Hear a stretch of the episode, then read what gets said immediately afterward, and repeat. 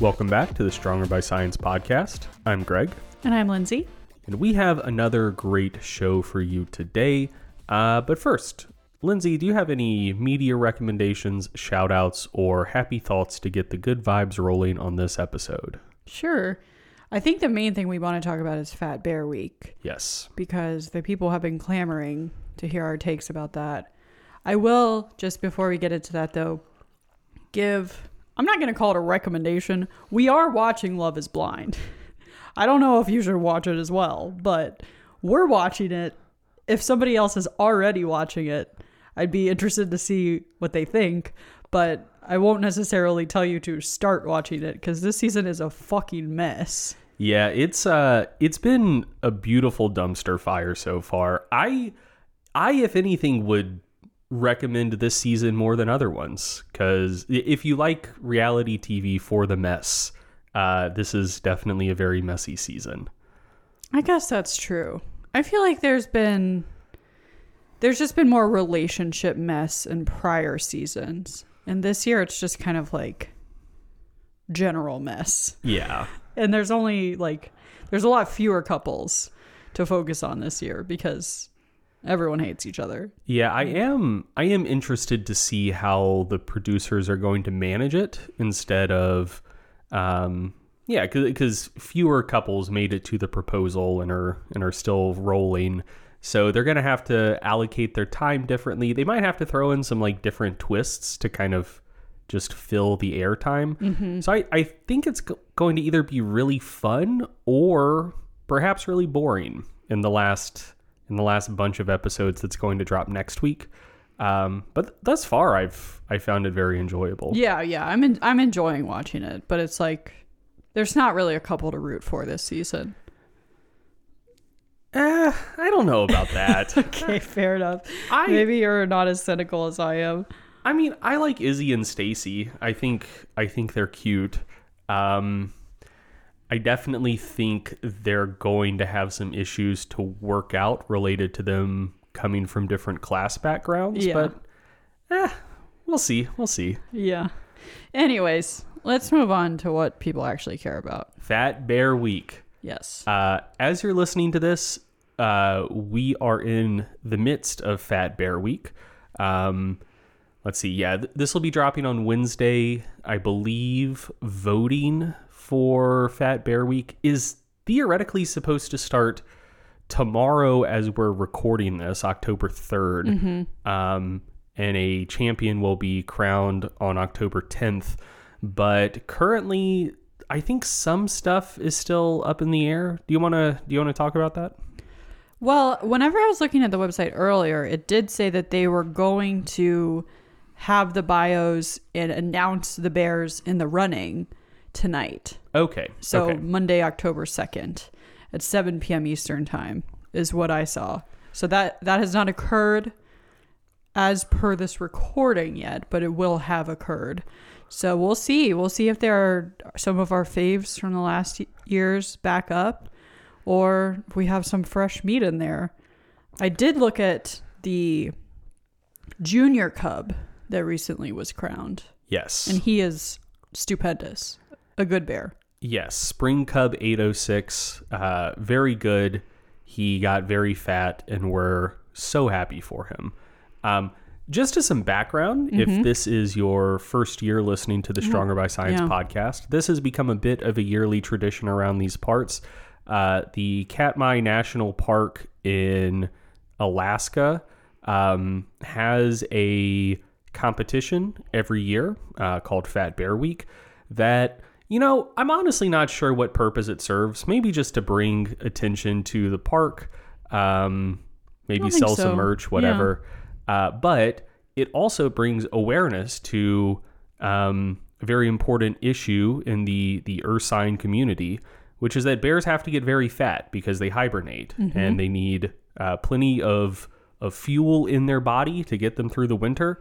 And so every year they run this little competition. It's it's a bracket. Uh, anyone can vote, where you basically just vote on uh, which bear you think got the fattest, or just who which bear's uh, bulking journey you enjoy the most. Right. and and they crown a winner.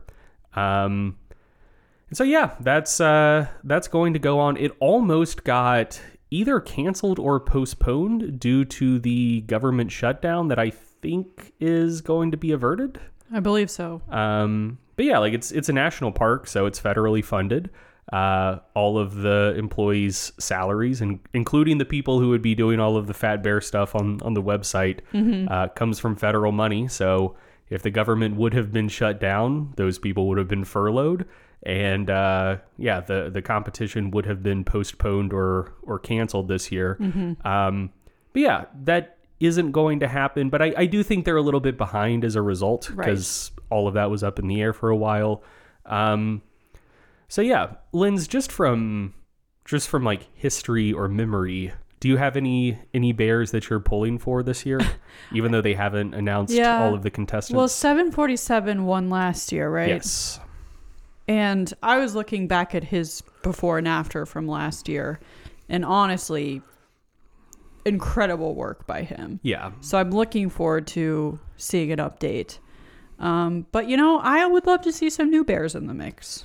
yeah. I'm I'm a big fan of Grazer, as we've as we've talked about uh, in in previous iterations of Fat Bear Week content. But I also think if you're if you're a betting person, it's hard it's hard to pick against 480 Otis. um, Yeah, like until another the, reigning champ. yeah, he's won four times, and you know I won't pretend like I'm a year-round Fat Bear fan. Like there there are cameras in the park that you can just like watch Right. a live stream of.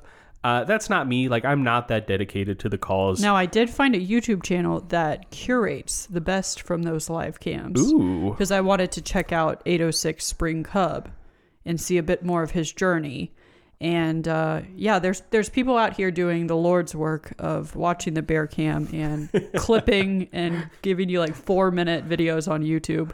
If you are interested in that, uh, honestly, s- send that to me. I will. Um, also, can you can you post that in the show notes? I will. Yeah. Hell yeah. Um, but yeah, what, what I was gonna say is like, I feel like I feel like 480 Otis uh, for for a casual Fat Bear fan like me, Yeah. it's kind of like being an NBA fan in the 90s, where it's just like, yeah, you don't follow the off season, you don't know what moves were made, but like going into the year, it's like I assume the Bulls will be good again. Uh, that's that's how I feel about Otis. Yeah. Um, but yeah, yeah, we'll see. We'll see. It should be another uh, another exciting week and another great Fat Bear season. Yes. Very exciting. Uh, okay, so we are about to get into the plugs and start the episode. But before we get rolling, I just want to make one quick note, uh, and that is that next episode we we're aiming for it to be a crowd pleaser. Um, so this is the third part of our micronutrient series, and we realize that that is not the topic that everyone is the most interested in. Um, I think it's cool. I think it's been some good lot. content. Yeah. But uh yeah, like the the listener numbers are down. Like I can take that on the chin. Honestly, I kind of expected it. Um so next episode we want it to be uh stuff that you are very interested in and very invested in. So we are going with an all Q&A episode. Um so the episode will be as interesting to you as your desire to submit a question that you want an answer to. So, uh, ask good questions and it'll be a good episode. If you have a question that you'd like us to address on the podcast, could be about anything, uh, record a voice memo, uh, 30 to 60 seconds, and email it to podcast at strongerbyscience.com. And uh, if we like your question, we'll answer it on the next episode. Uh, so yeah, I, I think that's it for housekeeping notes. Uh, let's let's get into our plugs. Yeah. So if you're enjoying the show, please like, rate, subscribe, and tell your friends. It really helps us out and helps people find the podcast. If you're interested in hiring a virtual coach to help you with your training and or your nutrition, Stronger by Science has a team of excellent coaches that can help you. You can learn more at strongerbyscience.com slash coaching. If you want to purchase supplements from a reliable source and support the podcast at the same time, check out bulksupplements.com. You can use the code SBSPOD to get a 5% discount. And other than supporting our team of coaches, the main product Greg and I focus on these days is MacroFactor, our premium macro tracking and diet coaching app. We both use it and love it. It recently uh, celebrated its second birthday. It's been out in the world for over two years now. Um, Which is 14 in dog years. okay, I don't know how that translates to app years. I don't know if it's No more idea. or less. Okay, thank you for that input, though. No problem. Um, but if you would like to try MacroFactor, you could do it for free for 14 days by using the code SBS during sign up. It's available on the App Store and Google Play. Or if you want to learn more about the app before you sign up for that free trial, check out our website, macrofa- macrofactorapp.com. Absolutely. And if you would like to stay up to date on uh, exciting new research coming out, there are two things you could do. You could check out our newsletter, um, which you can find at strongerbyscience.com slash newsletter. Uh, we send research breakdowns every two weeks on podcast off weeks. Uh, it's not just a bunch of promotions. We won't spam you. It's like almost everything you get if you sign up for the newsletter is just going to be the type of content that you're interested in. We're assuming since since you listen to this podcast. Uh, and if you would like to take that a step further, uh, you could subscribe to the Mass Research Review that stands for Monthly Applications in Strength Sport. Uh, great group of folks run it. Um, they go through all of the studies published uh, for the, for anyone who's interested in getting stronger, getting more jacked, getting leaner, whatever. Uh, if you want to keep up to date with the research, Mass I think is the best way to do it. Uh, and if you would like to get a little bit more into the Stronger by Science content universe, um, you should join our Facebook group and subreddit. The Facebook group is Stronger by Science Community. The subreddit is uh, just r slash Stronger by Science. Um, that is the best place to go. But either of those places is, is the best place to go uh, if you'd like to stay abreast of all of the things going on, uh, especially related to the podcast. So we are, for instance, going to be answering your micronutrient related questions uh, at the end of this episode. And the way that you would have known that we were going to do that and to submit questions on that particular topic uh, would have been to join the Facebook group and subreddit. That's where we put out the call. Uh, so yeah, those are those are good places. You should check them out. Uh, and then finally, just kind of I already mentioned this, but just standard plug here at the end. Uh, if you have questions for the podcast, uh, record a 30 to 60 second voice memo. Don't exceed 60 seconds. We will not listen to it. Uh, 30 to 60 seconds, though, that's that's the sweet spot. Under 30 seconds would also be fine. Yeah, but like no one actually does that. Uh, No one's concise. yeah, I, They're a which- stronger by science fan. I I can't judge anyone for I know, that. I know. Um, but yeah, yeah. Uh, record a voice clip and email them to podcast at strongerbyscience.com. All right, let's uh let's get into it. Yeah, like you mentioned, today we are wrapping up the three episode micronutrient series. So, the first episode we published covered micronutrients themselves, what they are in their history. The second episode discussed nutrient targets, uh, where those targets come from and what they mean. In this episode, we want to get a little bit more practical and discuss which micronutrients are most worth monitoring if you want to do that, and why you shouldn't allow a focus on micronutrients specifically to detract from the pursuit of a generally healthy diet. Absolutely. And uh, just so you know, all, all of the things I'm about to mention will be linked in the show notes. Um, but there is a five part article series on micronutrients uh, on the MacroFactor website. The kind of landing page for all of those articles will be linked in the show notes. And this article, or this episode in particular, um, mostly covers content from the last two articles in that series, which will also be linked in the show notes. Uh, and lastly, if you would like to read more about each particular micronutrient, um, we have just a, a page of content on each of those micronutrients in the MacroFactor knowledge base. And kind of the, the landing page for that will be linked in the show notes as well. So if you want to know kind of uh, how easy or difficult it is to track a particular nutrient, the general likelihood that you might be consuming too much or too little of that nutrient, uh, good dietary sources of nutrients, etc. Um, those are the sorts of things on each of those micronutrient pages, and uh, yeah, kind of the the home page for all of those will also be linked in the show yeah, notes. that's such an excellent resource that you put together. Thank you. And it's not just for MacroFactor users. Obviously, the Stronger by Science audience could get a lot out of that as well. I hope so. So, yeah, today we're going to talk about uh, micronutrients that are most worth monitoring. So, I think to set us up for answering that question, um, Greg, will you tell us what the difference is between an insufficient intake and a deficient intake? I feel like this is something that um, probably is going to seem obvious once people learn it, but it's not always in the conversation when you're when you hear about micronutrients. Yes, I think I touched on this in the last episode, but just to just to make this more explicit at the start of this episode and to kind of frame everything we're about to talk about next, uh, I think that it is. I think terminology matters in this discussion, and very frequently when people talk about consuming like a little bit less of a particular nutrient than the RDA or the EAR or the AI or whatever, um, there's a tendency for folks to use the term deficiency, like you're not consuming quite enough, therefore you're deficient in this nutrient.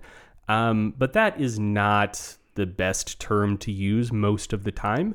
Uh, generally, uh, insufficient or inadequate intake is uh, how you would see that described in the research and by public health bodies. And the reason for that is there is a big difference between insufficient intake and deficient intake or having a, a nutrient deficiency. Um, so, like, just in general, if you have a micronutrient deficiency, um, there will generally be something extremely wrong that's very noticeable. Uh, the example I gave in the last episode is with calcium. Like, if you have a calcium deficiency, um, oftentimes one of the first things that'll happen is like there will be errors in kind of like the rhythmicity or signaling in your heart, and like Oh. it can cause heart failure. Um, You would notice that. if you have insufficient calcium intake, like it's still not ideal, but kind of the normal consequence of that is like you might have a slightly higher risk of osteoporosis over your lifespan. Yeah. Um, so two two very very different things, and at least in most developed countries, uh, micronutrient deficiencies are very rare, um, but insufficiencies are considerably more common.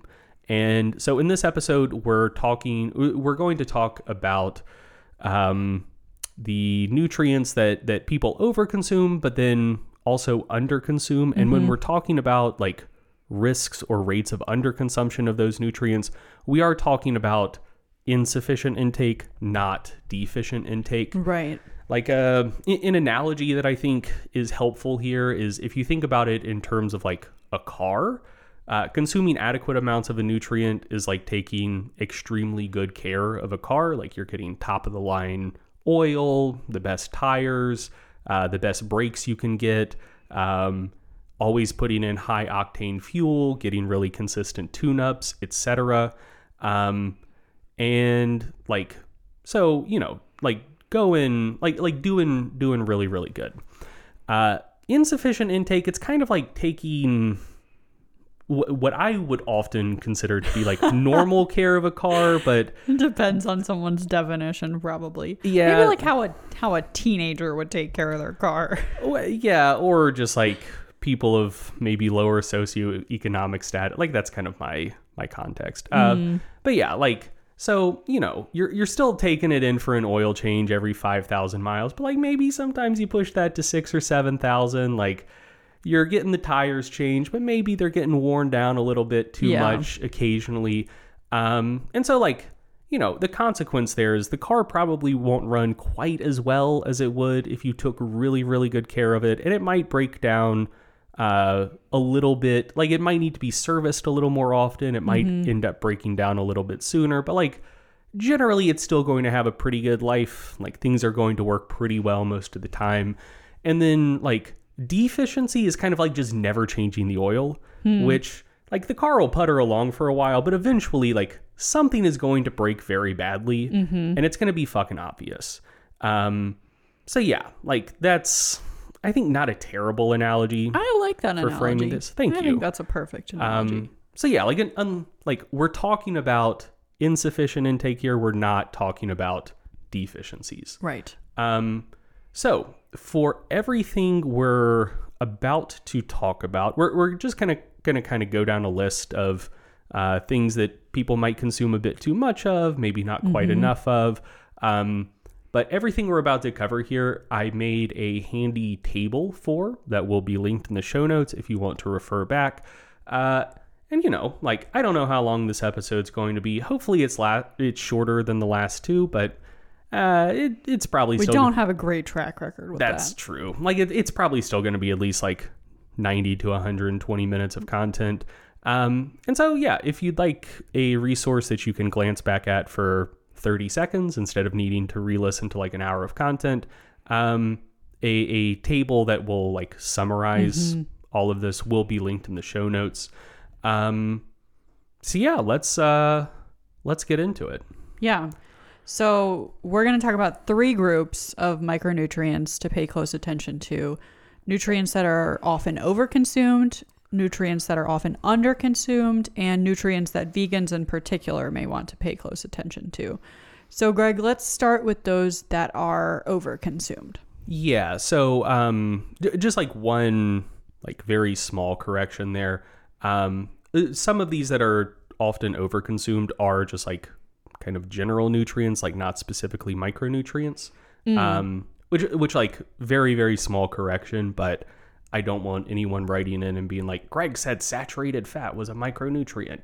Um, anyway, like we, we understand the distinction but uh, but yeah, so in kind of the standard Western diet, there are uh, a handful of nutrients that are often overconsumed, and there are a couple that I think a lot of people believe are frequently overconsumed, but maybe aren't so much, and I'm I'm going to touch on those as well.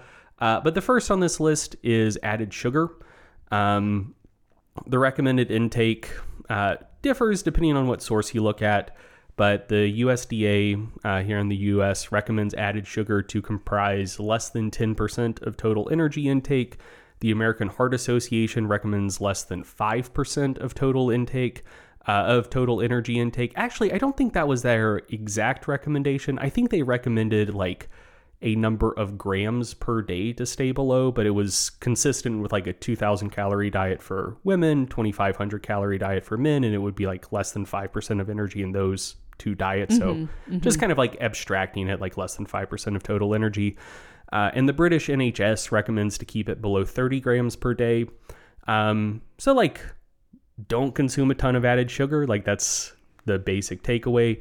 Um, and the average intake in most of the developed world, like it differs country to country, but it's somewhere around like 8 to 15%. percent Um, it's like some countries in Europe are down closer to like 8 9%, which would kind of come in under that recommendation from the USDA, but would still exceed the American Heart Association and the NHS's recommendation. Uh, 15% is that's like quite a lot. Like 15% doesn't sound like a big number, but that's basically like a sixth of your total energy intake from added sugar. Um, also, I think that there is the general perception that added sugar intake is increasing over time and that that's like driving a lot of disease burden and whatnot.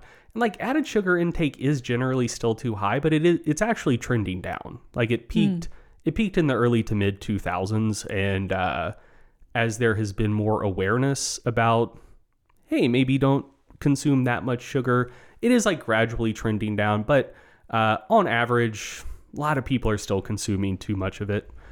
Uh, moving on, saturated fat. Um, the recommended intake from most health bodies is to keep saturated fat intake as low as possible, um, but to definitely try to keep it below 10% of total energy intake. Um, the average intake in both the US and EU is higher than that. And in America specifically, only about a third of Americans uh, meet that recommendation to keep it below 10%. And I'll note about this like, this recommendation is more controversial than I think it should be. Like there there is um in kind of like the online fitness and nutrition space a relatively large group of folks who are who who try to push the idea that all of that is bullshit and saturated fat is totally fine uh, doesn't increase your risk of cardiovascular disease um, might increase your ldl cholesterol but like that's uh, irrelevant um, Yikes. And like this this isn't like i'm probably not the person to do like an in-depth episode uh, on this. And like this definitely isn't the podcast episode to get super in-depth on this topic but like that's just fucking wrong. Yeah. um like so kind of starting with epidemiological research and, and like the stuff i'm about to reference will be linked in the show notes. Um, higher intakes of saturated fat are associated with uh, greater risks of cardiovascular disease um, greater intakes of saturated fat um, like directly increase ldl cholesterol. And there's also like pretty strong meta-analytic evidence that lowering ldl uh, cholesterol reduces rates of cardiovascular disease in a predictable way with like a strong dose response relationship which like very very very strongly suggests that we're dealing with a causal relationship here. Um so yeah like limiting saturated fat intake is a good thing. Um and uh yeah more more people should probably pay a bit of mind to that because most people do seem to overconsume it. Uh, moving on, another one that might be like somewhat controversial, and I understand the controversy around this one a bit more, and that is sodium. So, uh, like different public health bodies have different recommendations for sodium, but most of them suggest uh, that sodium intake should be somewhere around like two, two and two and a half grams per day. So like 2,000 to 2,500 milligrams per day. Like it's it's usually expressed in milligrams. Um, and average intake in most developed countries is like way way higher than that Yeah. for understandable reasons. Like well seasoned food is delicious. Yeah. Just Um, tastes better.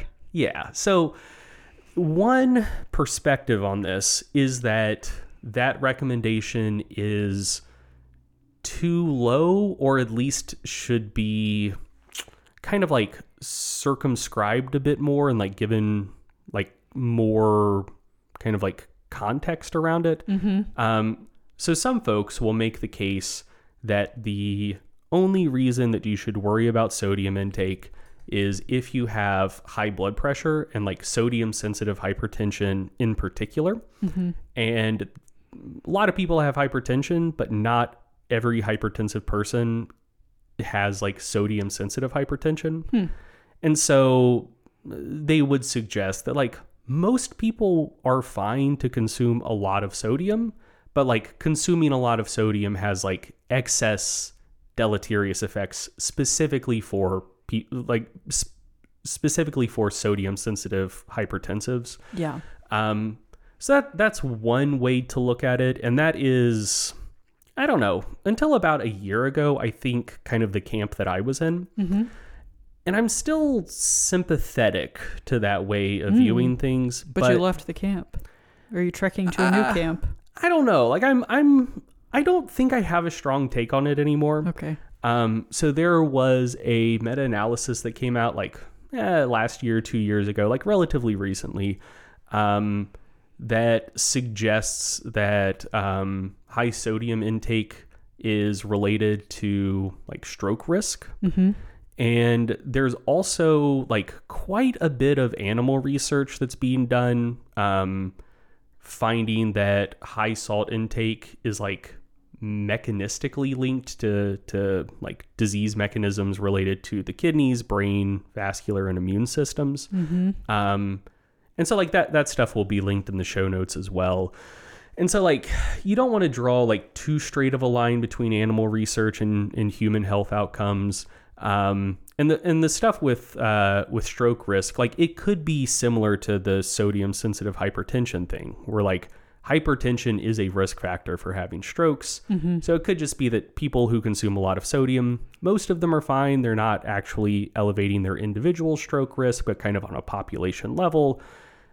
You're consuming more salt. Some of those people will be more sodium sensitive and they have an individual like large elevation in stroke risk and so you you get kind of those epidemiological trends. Like that is certainly a possibility. Or some more of like the animal mechanistic stuff could be at play here and there is like a driving causal factor beyond simply potential effects on blood pressure.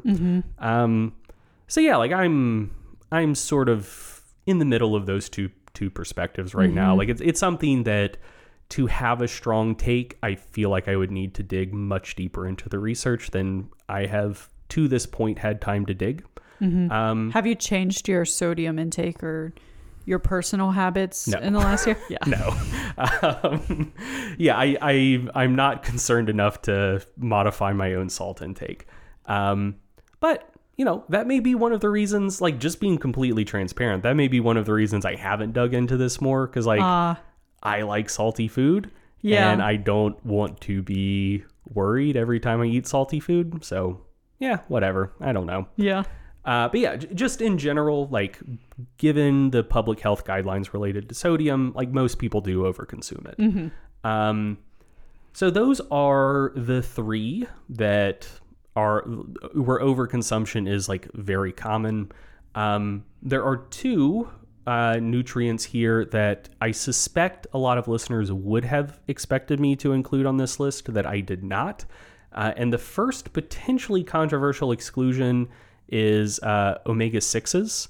Um, and the reason I say that's potentially controversial is uh, there's currently a lot of panic about seed oils. And Yeah. like omega 6 fats, like li- linoleic acid in, in particular, is like the dominant fat in seed oils. Um, and this is also not the episode to get super, super into seed oils. Um, but yeah, so the reasons that people are concerned about it is I think that there's the general perception that uh, high intake of omega 6 fats like directly causes an increase in inflammation, which is not necessarily the case. Like it's it's considerably more complex than that. Um, and I think the way so like a lot of research like back in the day maybe like 10 15 years ago was looking at like omega 3 to omega 6 intake ratios and finding that like a higher ratio of omega 6 to omega 3 intake was associated with higher levels of inflammation um, and i think the way that that research is kind of leaning now is that um, when you're dealing with ratios, you have both a numerator and a, and a denominator. Like you're dealing with Yeah. two numbers. Um, so you could have a high omega 6 to omega 3 ratio if you're consuming a lot of omega 6s, or if you're just not consuming that many omega 3s. Yeah. And I think the way that things tend to be leaning now is that like con- under consuming omega 3s is was like the primary driver of those research findings. Like if you consume a lot of omega 6s but also a lot of omega 3s, like that's fine. And if you don't consume that many omega 6s but you also don't consume many o- omega 3s, like that's also not great. Um so yeah, th- th- that's that's the first thing. Like the the reasons that people are concerned related to inflammation, I think, was largely based on the omega six to omega three ratio stuff. That um, and and it's just an area where like the bulk of the research kind of looks at it with a more like updated, nuanced lens, where it, it seems to be more about like total omega three intake instead of that ratio. Um, and then the other thing is like there are some kind of like there are some animal studies that look very scary and there are some like small cohort studies that that uh, some people get concerned about. But like when you zoom out and look at just the totality of the human research like there are a lot of people consuming a lot of omega 6s out there. And when we look to see what their actual chronic disease burden looks like or what their mortality outcomes look like, um, generally consuming a lot of omega 6s are associated with like pretty neutral effects on health and mortality outcomes or in the case of some outcomes like maybe small positive effects uh, there was a cochrane review on that in 2018 which will be linked in the show notes. And like i said this this really isn't the episode to get super super in, in depth on this. Um, but if you would like a very in-depth treatment um, on the kind of like con case for uh, if if like the pro case is omega sixes are dangerous and people overconsume seed oils and that's killing everyone. Um, the like the anti case for that. Um, there's a really good article on uh, thenutrivore.com about this. Uh, and and I follow that guy on Twitter, uh, Nick Hebert, and he has been just like like so a lot of the like anti seed oil folks are just like, hmm, it's crazy. Like no one will debate us on this topic from kind of the, the establishment, the people that hold the view that uh, seed oils are fine.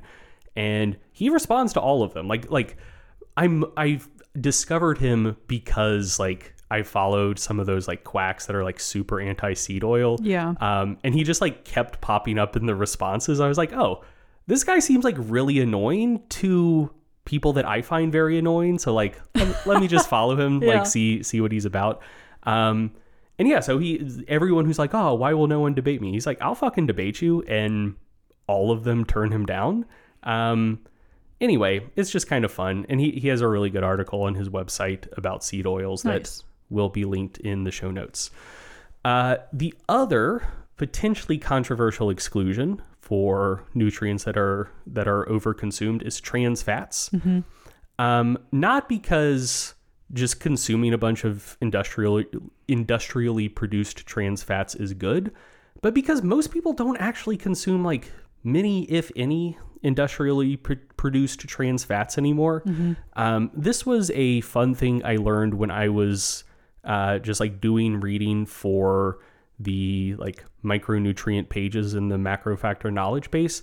Um, most industrialized countries have completely phased out trans fats in in foods. Um, so like food manufacturers used to like trans fats because they were cheap to produce and they increased the shelf stability of foods and they also like just had they improve like texture and mouthfeel and whatnot. Um, there's some research showing that like yeah they're not good. They increase inflammation. They increase heart disease risk. Blah blah blah whatever. Um, and for once, the United States actually led the charge on a com- on a consumer protection issue um, and passed legislation, I think in like 2017, 2018, Oh saying wow, fairly recently. they need to be phased out. And they did, I think, grant an extension. I think they were supposed to be phased out in 2020, but they ended up being phased out in 2021. Mm-hmm. Um, They're like, we need the Crisco during COVID. I guess so. Uh, no, I, I think it was just like, ah, supply chains No, are fucked know, up, whatever. Like, we'll we'll give you a bit more leniency.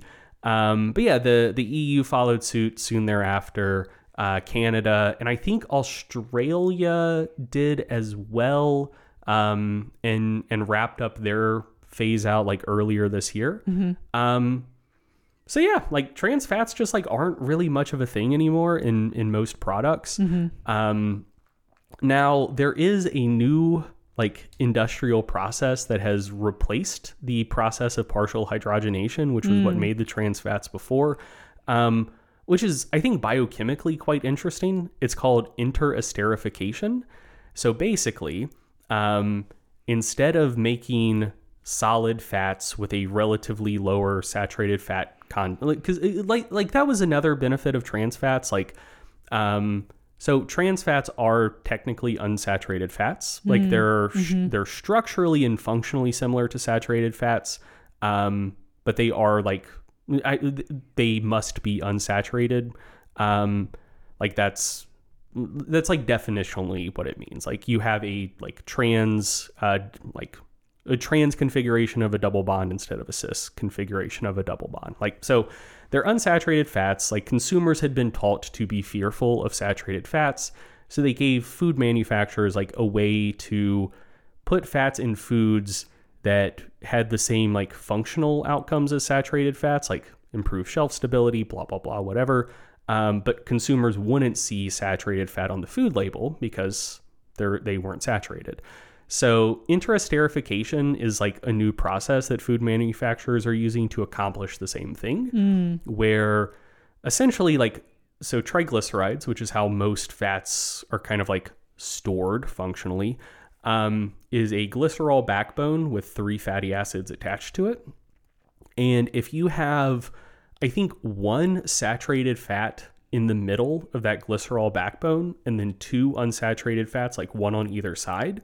So, like within the triglyceride, you do have a saturated fat molecule in it. Um, it'll still wind up being solid at room temperature and like behaving as if it was a saturated fat, even though like two thirds of the actual fatty acids are unsaturated.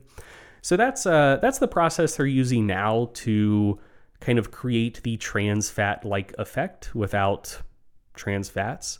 And like I don't know, like uh, biochemically, I can't think of a reason that it would be scary and bad like trans fats were, but who knows? Like in 10 years we might find Yeah. out, ah, that's bad too. Yeah. Um, but yeah, so that that's how they were able to phase out trans fats while still having like another relatively cheap, um, like functional way of accomplishing the same thing.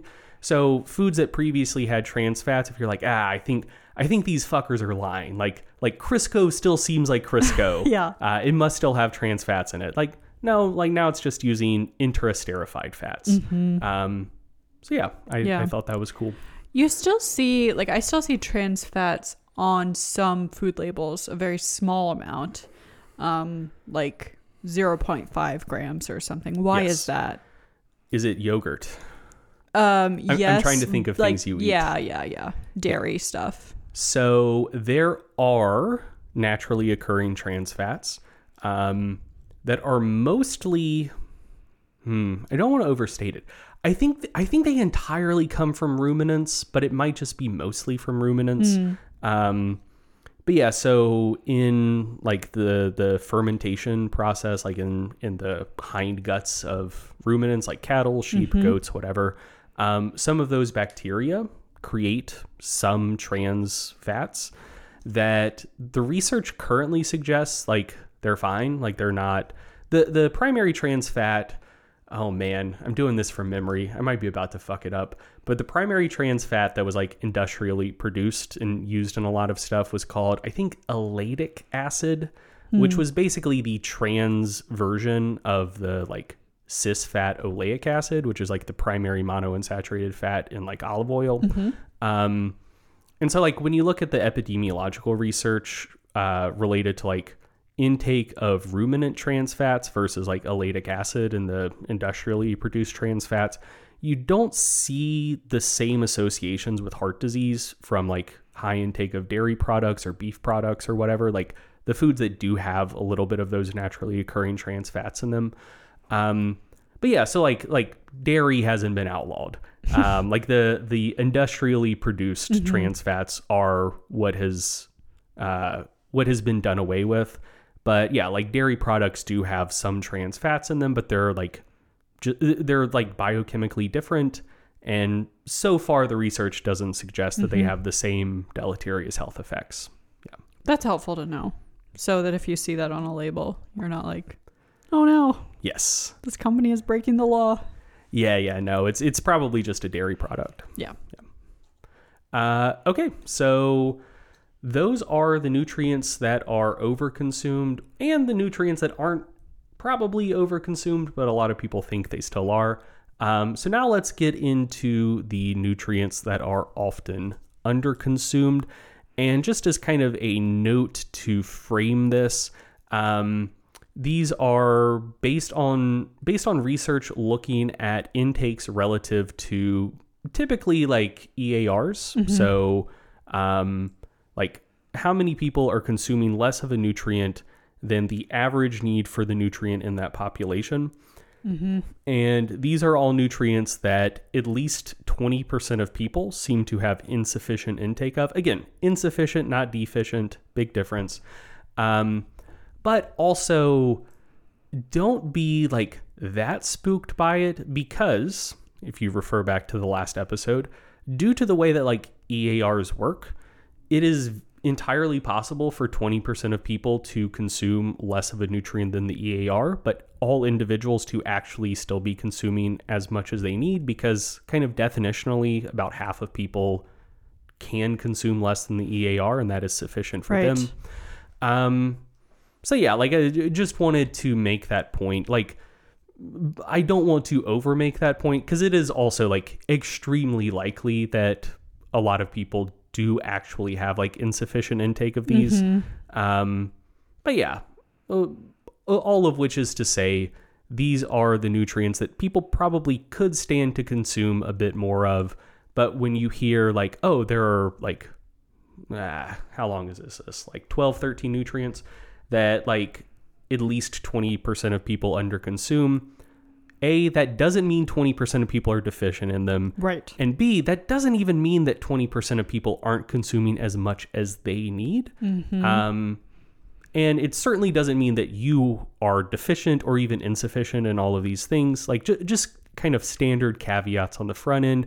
But these are the ones that if you wanted to track your uh, micronutrient intake in an app like, for example, maybe MacroFactor, who knows, um, th- they would be good ones to keep an eye on. Yeah. Because like the the basic problem we're trying to solve here is there are like in apps with like full robust micronutrient supporting or uh, uh, full robust micronutrient reporting there are like close to 60 nutrients that you could keep an eye on Yeah. which is a long list Yeah. and There's no way Yeah, you like- can focus on all of those. it, it would it would be a very poor use of time to closely monitor your intake You'll for all of these every day. insane. Yeah. Um, so yeah, we're we're just trying to kind of help cut it down to a slightly shorter list of Mm-hmm. if you want to track your micronutrients and focus on them, these might be the ones worth paying like a little bit closer attention to. Right. Um, just to kind of help narrow that focus. Yeah. So, how I'm going to go through these is just to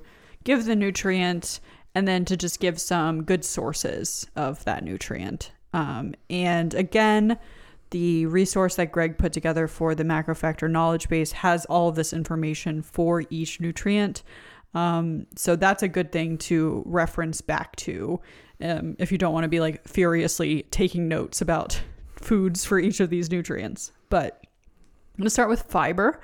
I feel like that's one of the um, the ones that we hear about the most. A lot of people want to track fiber alongside um, the main macronutrients.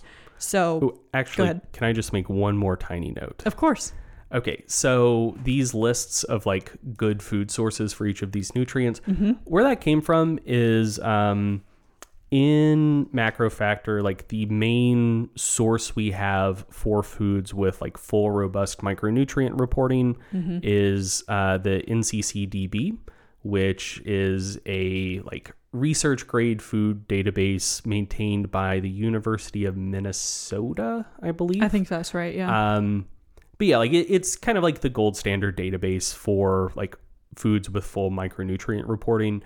Um, and so where this came from is like we have the CSV file for that. Um, and a don't ask me to share it with you. Like I will not. We we are Yeah. we are contractually not allowed to. Um, but B like what I did is essentially just kind of like um, normalized everything per hundred calories right. and then just like sorted uh, the CSV by D's. Yeah, yeah, that that would be by descending. So it's just kind of like it's not every food in existence, but it's most whole foods that exist. And it's just kind of like the foods that have the highest density of these nutrients per 100 calories of total intake. So, if, for instance, you're trying to increase your intake of one of these, but you don't um, want to just consume like a ton of calories in the process, like, you know, f- for instance, like fatty beef is it has some zinc in it, um, and you can get plenty of zinc intake from beef. But yeah, you might have to consume like 700 calories of beef or whatever. Whereas there are foods that are um, like considerably more uh, energy sparse that have like higher densities of this. And, and that's important context to give mostly because as you're listening to this, you will notice that things like nuts and seeds, which are really good sources of a lot of of micronutrients, won't show up on these lists, and that's just because like they're also relatively energy dense. Um, so yeah, like the, the, just just to note the methodology. Yeah. Um, because like if there are some foods that are excluded that you would expect, like oh hey I know such and such is a good source of vitamin E, why was it not on the list? Um, it's typically because it's just like relatively energy dense, and so this is like both micronutrient density but also like energy sparsity. Like those are the two things that are that, that are accounted for with the methodology I used. Yeah, that's important to note. Okay, so for fiber, per 100 calories, some of the best sources of dietary fiber are artichoke, which has 20.9 grams per 100 calories, which is a lot. That's a ton. Rhubarb has 20 grams. Uh, turnip greens, 17 and a half. Um, and then just a couple more um, that are below that, but above 10 grams per 100 calories. Sauerkraut, jicama, banana peppers, raspberries and blackberries, lettuce, and collard greens. Hell yeah. So just good stuff, fruits and vegetables. Mhm. Um, omega 3s is the next one, in particular EPA and DHA. So you mentioned omega 3s just a minute ago when we were talking about omega 6s. But some good sources of omega 3s are uh, caviar and other fish eggs and seal fat. Those are at the top of the list with more than two grams of combined EPA and DHA per 100 calories. But that's not exactly like uh, super actionable for a lot of people. I Yeah. don't know anyone who's like, oh yeah, I'll just consume more seal fat, easy. So a, a fun a fun thing to note as I was uh, putting together the con the like Yeah. micronutrient content for the knowledge base, I, I edited most of these out. Um, but for a lot of nutrients, the best sources were either the meat or fat from bearded seals or uh, like whale meat or whale blubber, which like those aren't uh, those aren't like accessible nutrients Right. for most people. Yeah. Um, like especially for like when I was going through the individual amino acids, um, dude, like bearded seal and like whale meat are like super good sources of most essential amino acids, but I also think they're illegal to hunt. So like I'm not sure why they were in the database in the first place. Um, but yeah, they they seem to be uh, nutrient powerhouses, which which was interesting. Yeah. Yeah.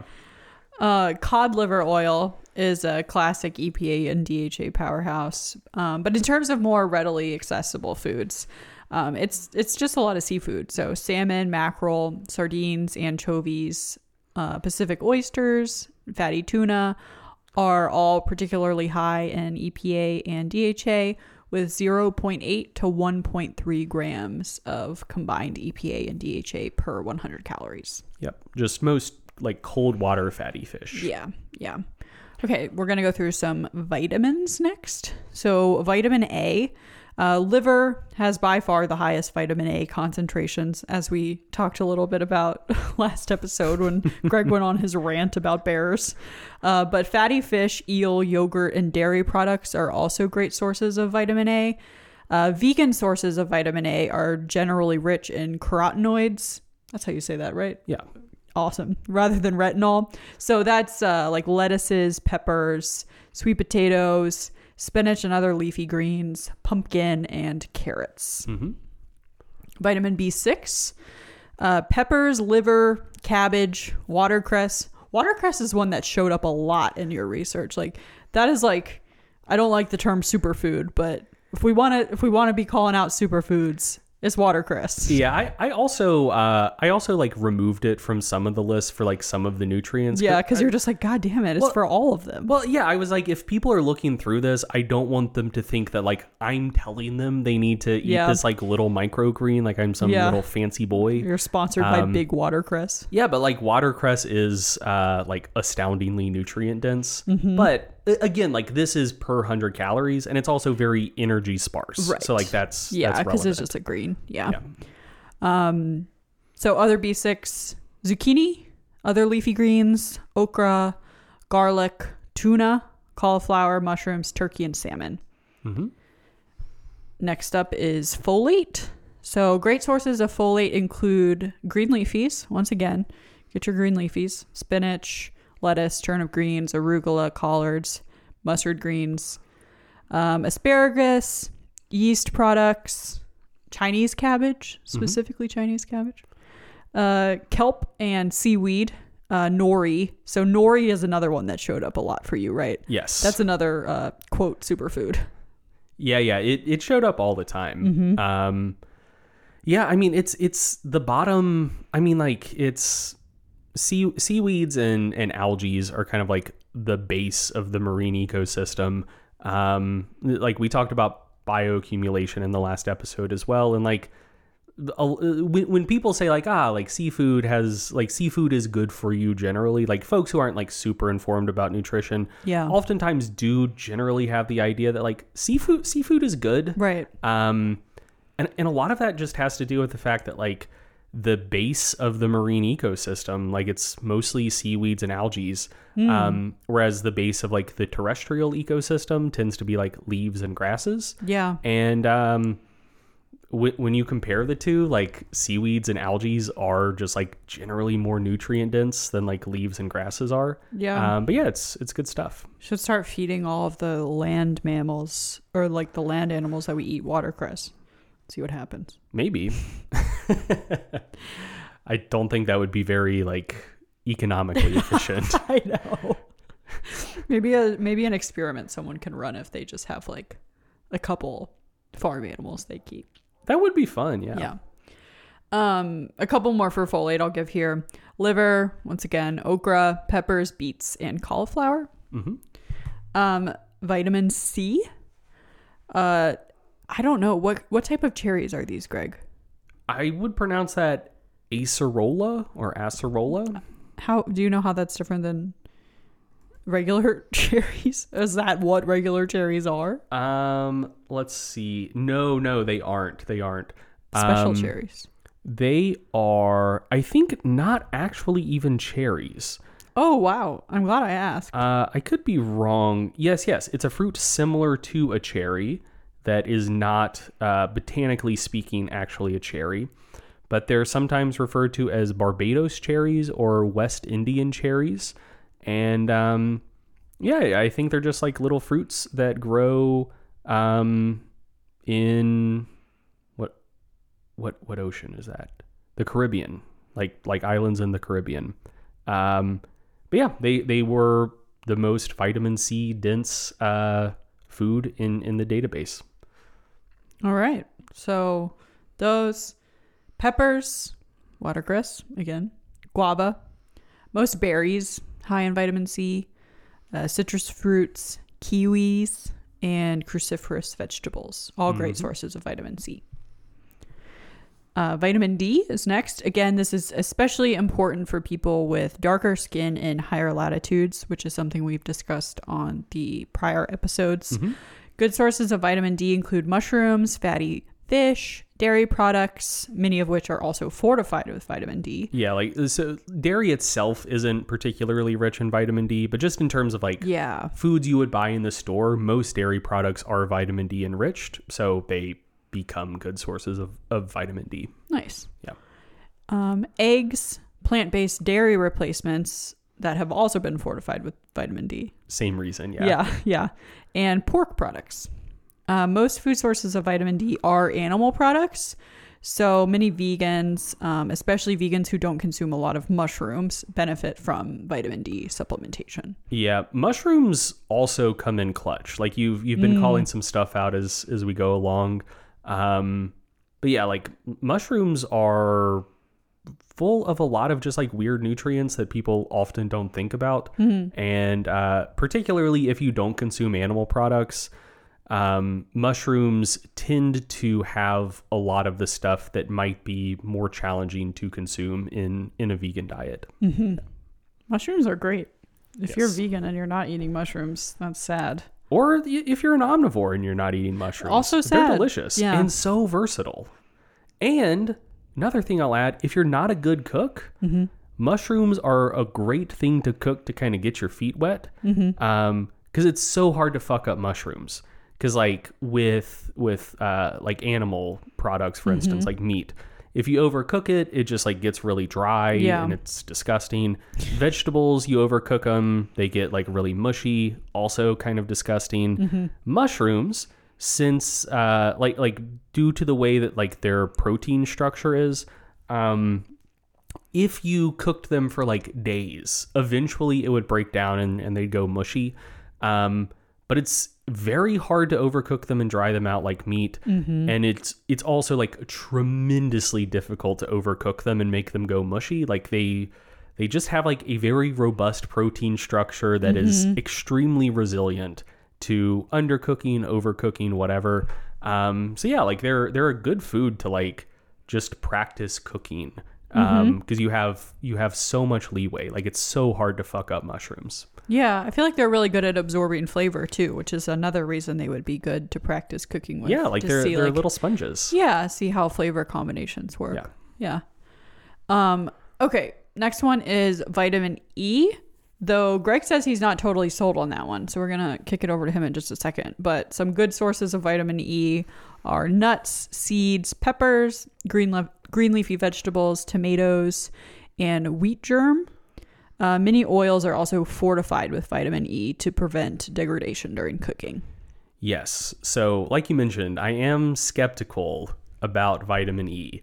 Um, and thank you actually to uh, one of the MacroFactor developers, Corey, for bringing this to my attention.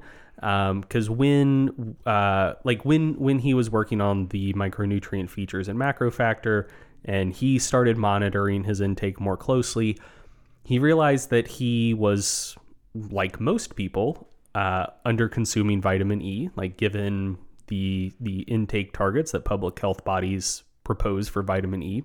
And he also looked around. He's like, it seems like none of the foods I or most people eat are that rich in vitamin E. Like the the things you listed here, like nuts, seeds, peppers, green leafies, whatever, they do have some vitamin E in them, but like the fact that like nuts and seeds are at the top, Right. in spite of being quite energy dense, Yeah. should suggest that like it's pretty difficult to consume a lot of vitamin E in your diet without just eating like 1400 calories of nuts a day, which like most people aren't doing. Uh-huh. Um, so you know, it's like, hey, what gives? And so, um, yeah, he he asked me about that. I'm like, oh, that's that's an interesting question. I'll look into it more.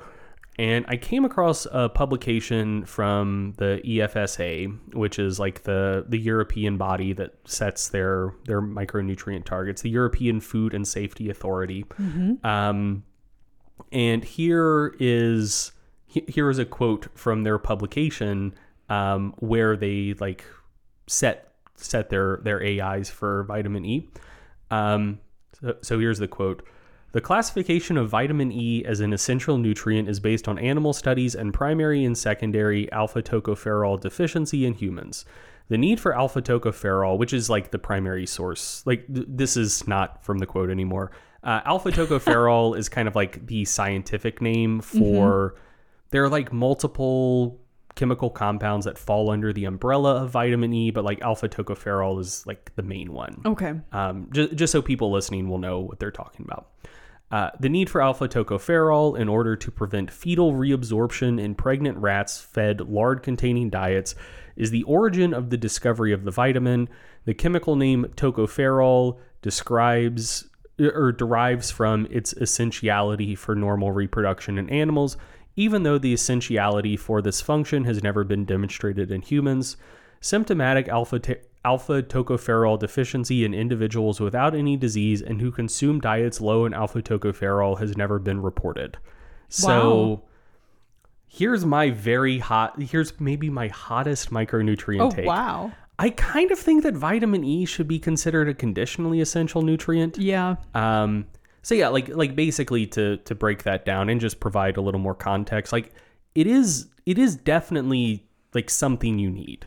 Um, so like people who have uh, like genetic conditions that um, create like errors in vitamin E metabolism, or people who have like intestinal disorders uh, or like conditions that um, inhibit or completely prevent the absorption of vitamin E, do suffer health consequences as a result of like not having enough vitamin E in their body.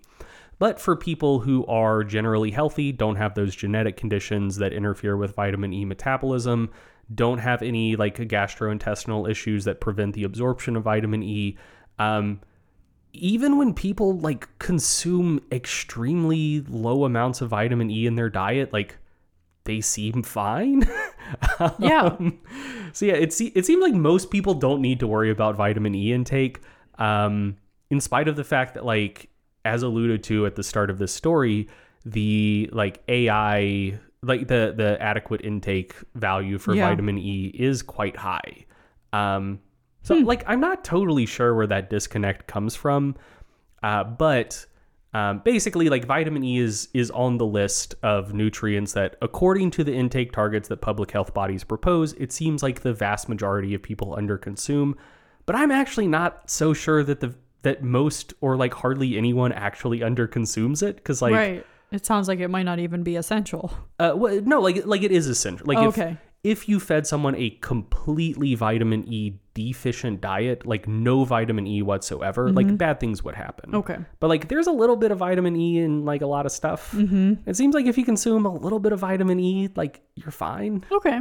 Um. Anyway, so yeah, like it, it it is on this list because I applied the same methodology to everything. Like there's research on uh like rates of insufficient consumption of various essential nutrients and like vitamin E shows up on those lists, but I I just wanted to voice my skepticism about whether it should be on that list and whether it should even be considered like an essential nutrient for everyone in the first place cuz like most most people Right. just don't need to worry about it. Right. That's what I was saying when I said Yeah. not essential. Yeah. Yeah. Yeah. Yeah. Um, okay. Let's move on to the next vitamin, which is vitamin K, Yes. uh, sometimes referred to as K1 and K2. Those are the two types. Uh, they have similar biological functions. Green leafy vegetables are by far the best source of vitamin K1. And um, some fermented foods, most notably natto, which is a Japanese fermented soybean product. Um, those fermented foods are the best sources of vitamin K2. mhm. Next up is choline. So, egg yolks, fish, liver, and shellfish are all particularly good sources of choline. Legumes in general and soybeans in particular are good vegan sources of choline. So, those are our vitamins. Mhm. And now we are on to minerals. First up is magnesium. Good sources of magnesium include green leafy vegetables like chard and spinach, rhubarb, okra, soy products, whole grain products, and many nuts and seeds. Mhm. Potassium is next. So, once again, green leafy vegetables, eat your green leafies, mushrooms, root vegetables like potatoes and beets, tomatoes, various squashes, including pumpkin, summer squash, acorn squash, and zucchini, asparagus, peppers, okra, cruciferous vegetables, beans, and most fruits are great sources of potassium. That's a lot of things for potassium. Yeah, like it's basically Basically, most plants. yeah, just like most plant products. Yeah. Um, with the exception of nuts, seeds, and grains, most plant products, pretty good sources of potassium. And uh, last up is zinc. So, shellfish, mushrooms, liver, dried seaweed, once again, nori, beef, um, green leafy vegetables, whole grain products, particularly the bran, and uh, some seeds, all good sources of zinc. Absolutely. And so that was our second category of uh, things that are often underconsumed. hmm Now we're moving on to our third. Um, the last category is vegans, the nutrients that vegans in particular may want to pay close attention to. Yes. So just just at the start of this, uh, I will acknowledge that we on this podcast are both omnivores, and I know a lot of vegans are sensitive to uh, omnivores who eh, are, are trying to be well-meaning, um, lecturing them about. Oh, like don't go vegan. Like it's so hard to consume a nutritionally complete diet. Where, where's the protein coming from? Like blah blah blah, whatever. Yeah. Um, we're, we're not on that tip. Uh, like we have absolutely no issue with people being vegan and certainly not trying to harangue anyone about that. Um, but it is also true that certain nutrients do predominantly come from animal products.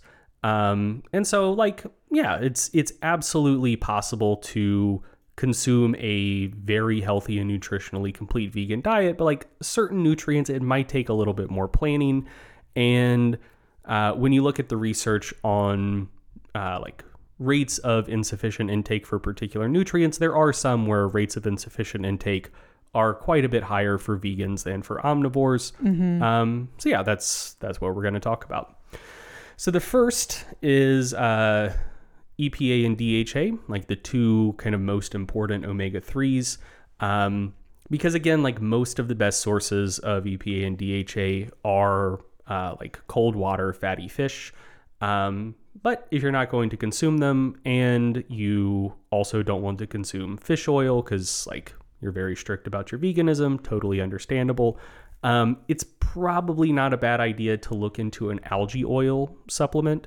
Uh, again, going back to the idea of bioaccumulation, most of the omega 3s that would show up in a salmon in the first place did start in an algae.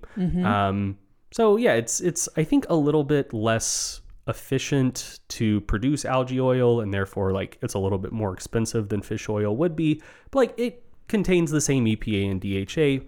Um, probably a, a decent thing to look into. Um, the next one, which like I'm sure some eyes will be rolling when I mention this, I'm not going to harp on it, is maybe some individual essential amino acids. Although I will note the vast majority of the time, this is not something most vegans need to worry about. Um, if you consume a varied diet or if you consume uh, like plant based products that do have like a full uh, essential amino acid profile. Um, so, like, if you consume soy, if you consume like plenty of mushrooms, although I know they're not they're not a plant, fungi, different kingdom of life. Uh, but yeah, like like fungi and soy, they're they have the full complement of essential amino acids. You consume some of those, like you're definitely good. Or if you don't, but you consume a generally varied diet, you will also be good. Um, but like if you're kind of lazy about your your intake and like don't have that varied of a diet, um, you might be under consuming some essential amino acids. So like for for instance, if you have an extremely grain-based diet, you might want to keep an eye out for lysine and maybe like make a point of consuming some some vegan protein sources that have some lysine in them. Uh, or if you just have like a very legume rich diet and not much else, um, you might be like you might have difficulty consuming enough methionine. But like that's why the the combination of rice and beans is like the classic poverty food because rice like it's a cereal grain, uh, beans, legumes obviously. Uh, legumes, not much methionine, plenty of lysine, vice versa for rice. Um, so yeah, like if, if you consume some soy products or mushrooms, or just like don't only eat like one food, like you probably don't need to worry about it. But like that is technically a higher risk with a vegan diet than than an omnivorous diet.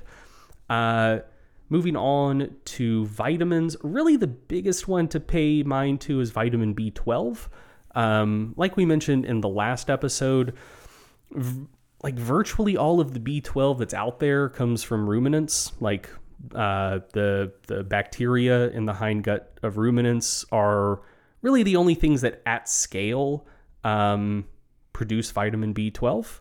Uh, like they essentially vitamin B12 is just kind of like a normal vitamin structure with like some co- some cobalt in the mix, and there just aren't that many like enzymes on this earth that can fix cobalt in that vitamin structure to make vitamin vitamin B12. And most of the stuff that does do it like lives in the guts of cows or like sheep or goats or whatever. Um, so yeah, like may not be a terrible idea to look at a vegan B12 supplement. Um, and then there are a handful of minerals that it might be worth paying a bit of attention to.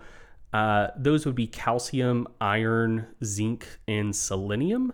Uh, and calcium, iron, and zinc are kind of grouped together.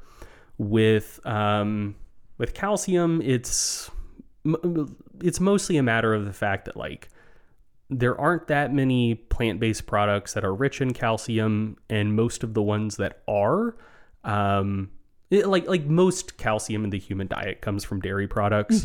Um, and most of the plant-based foods that are rich in calcium are also relatively rich in oxalates and phytates, which inhibit the absorption of calcium. Um, similar with iron as well. Um, so most iron-rich uh, plant-based foods are also rich in oxalates and phytates. Same thing, like it chelates the iron, like inhibits the absorption, um, and just like plant, uh, like heme-bound iron tends to be more like orally bioavailable, um, and similar with with zinc as well. Uh, the other the other uh, mineral that's kind of like affected by the same um, like set of circumstances where foods that are rich in it also tend to be rich in phytates and oxalates is magnesium. Um, but like vegans don't need to worry about magnesium intake more than anyone else does. And the main reason for that is like basically every magnesium rich food is like a plant food in the first place. Right. Um, but yeah, so but yeah, calcium, iron, zinc might be worth paying attention to. Like a lot of the richest sources of those minerals are animal products, and a lot of the plant products, like the nutrients themselves, might be slightly less uh, bioavailable. And then uh, the last one, for reasons that I'm totally not, I'm not totally sure of, is selenium. Like most good sources of selenium are also plant products, but um, research on just kind of like uh, uh, blood biomarkers of micronutrient status tends to find that vegans have like lower selenium levels than omnivores do. Um, so yeah, those those are the ones to look out for. Um, but with most of them, uh, like mushrooms and soy products help a lot. And for selenium specifically, uh, just like eat a couple Brazil nuts from time to time. Most nuts are very poor in selenium. Brazil nuts are like extremely rich in selenium. Not totally sure why, but do, do you know what Brazil nuts are, Linds? The big ones. Yes. I love Brazil nuts. They're pretty good. I always used to pick those out of like the nut mixes that my parents would get. Same. They're yeah. good. Yeah. Uh, d- did did they have uh, shell on or shell off? Off. Okay. We so we got the shell on nut mix around like Christmas time every year. Oh year. my gosh. That's so much work. Well, it was so like we started getting them when I was like a little guy, like little little, mm-hmm. and so like I remember. So I I've always been kind of like weirdly obsessed with like testing how strong I was. Like mm-hmm. it's not a mistake that I found powerlifting, mm-hmm. and so like we had these little nutcrackers. And every year I was like interested to see like, ooh, can I crack more nuts now than I could last Oh year? Oh my gosh. Uh, because like the easiest ones were like walnuts like they're big but like they have relatively thin shells there's a lot of air in them so like could crack walnuts pretty Right. easy but then like almonds were more difficult and like brazil nuts were kind of my white whale oh. because they they had the thickest shells that were the hardest to crack That makes sense. and I remember, um, and I also kind of had it in my mind as a little guy that like the the bigger nuts were just like more annoying. I think just because like walnuts, um, like they they were the biggest other than the Brazil nuts. Like they were comparable in size, but like instead of just having like a single thing in there that you could like grab and like most of most of the stuff inside was edible. Um, li- like almonds, for instance, like smaller, but like you crack it and the interior is Yeah. just the almond. Like the the uh, walnut was kind of like you know there, there was like really bitter kind of like pith like holding it together and like the nut was in like multiple parts i was like it's kind of annoying like Yeah. i assumed the brazil nut would be as well but then when i cracked it and it was just like a, a big fucking guy that was Yeah. like fully uh like filling out the shell i was so happy Yeah. and it was delicious and so like they are to this day my favorite nut um How old were you when you could crack open the Brazil nut? i don't remember i don't remember Like still pretty small, probably. Yeah, yeah, Yeah. yeah. I mean, it, wasn't like fourteen, but I, I was probably five or six. Yeah. Um, but yeah, yeah, it was fun. Yeah. fun A lot of snack for less effort once Yes. you can do it. and a very good source of selenium. Of course, that was really important to you as a five year old. Yes. No, I I had no idea. Um, it will shock you to learn. Yeah. Okay, let's uh let's move on. So, uh just kind of zooming out, we we provided this list. Um but yeah, if, if you're going to track your micronutrient intake, just kind of use this list as a starting point um, because what you as an individual need to pay attention to will depend like pretty heavily on your own dietary patterns. So like th- those are the nutrients that like on average tend to be underconsumed in like more developed nations, but you know, your your diet may not closely resemble the average diet of wherever you live. Um and so, like, for example, if you don't eat a particularly varied diet, like if you're listening to this and you're like an old school bodybuilder and your diet is 90% just like chicken breast, rice, and broccoli, um, there might be a lot of micronutrients that you're Yeah. under consuming. Because, Yeah. like, yeah, We're like, leaving out a lot of foods. yeah, like the, the macros of your diet are good, but like there might be some pretty big gaps there. Mm-hmm. Um, or just like if you consume a lot of like quote unquote empty calories, like Mm-hmm. a lot of soda, a lot of like fried food, whatever. Um, the list might be considerably longer for you. Or just if you have food choices that are like way different than the average person, your list might be the same length but different. Um, or like if you tend to consume a lot of uh, like minimally processed whole foods ingredients, like plenty of mushrooms, plenty of fruits, plenty of vegetables, you might be consuming like there's a very good chance you're consuming sufficient amounts of like basically every micronutrient, and there might be like one or two that you might want to keep an eye on. Um, all of which is to say, just kind of use this list as a starting point. But what we wanted to do with it is um, of like the 50 or 60 individual nutrients you could track in an app like MacroFactor. Um, you don't want to pay attention to all of them. So like this kind of is is the initial process of, Right. of helping you narrow that list down a little bit. Um, so yeah, I think that's it for this part of the episode. So let's uh let's shift gears.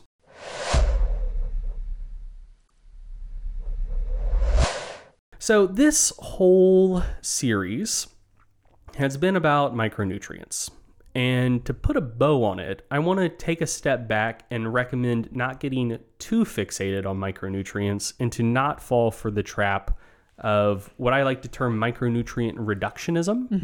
Um, so, like, humans have a tendency to like numerical targets, or maybe that's not humans. Maybe it's just me and people that listen to this podcast. Um, but yeah, like I like numerical targets, and it can be easy to treat something that you can quantify numerically as a as like the outcome that matters to you instead of like a proxy for the actual outcome that matters to you. And so, like in this case, I think that there's a tendency for people to want to consume a healthy diet. And they're like, okay, well, how, how can I quantify the healthiness of my diet? And it's hard to put a number on that, but it is easy to put numbers on how much of each micronutrient am I consuming. And so you kind of like operationally define healthy diet as a diet that contains the recommended amount of all essential nutrients. And like in a vacuum, that's fine.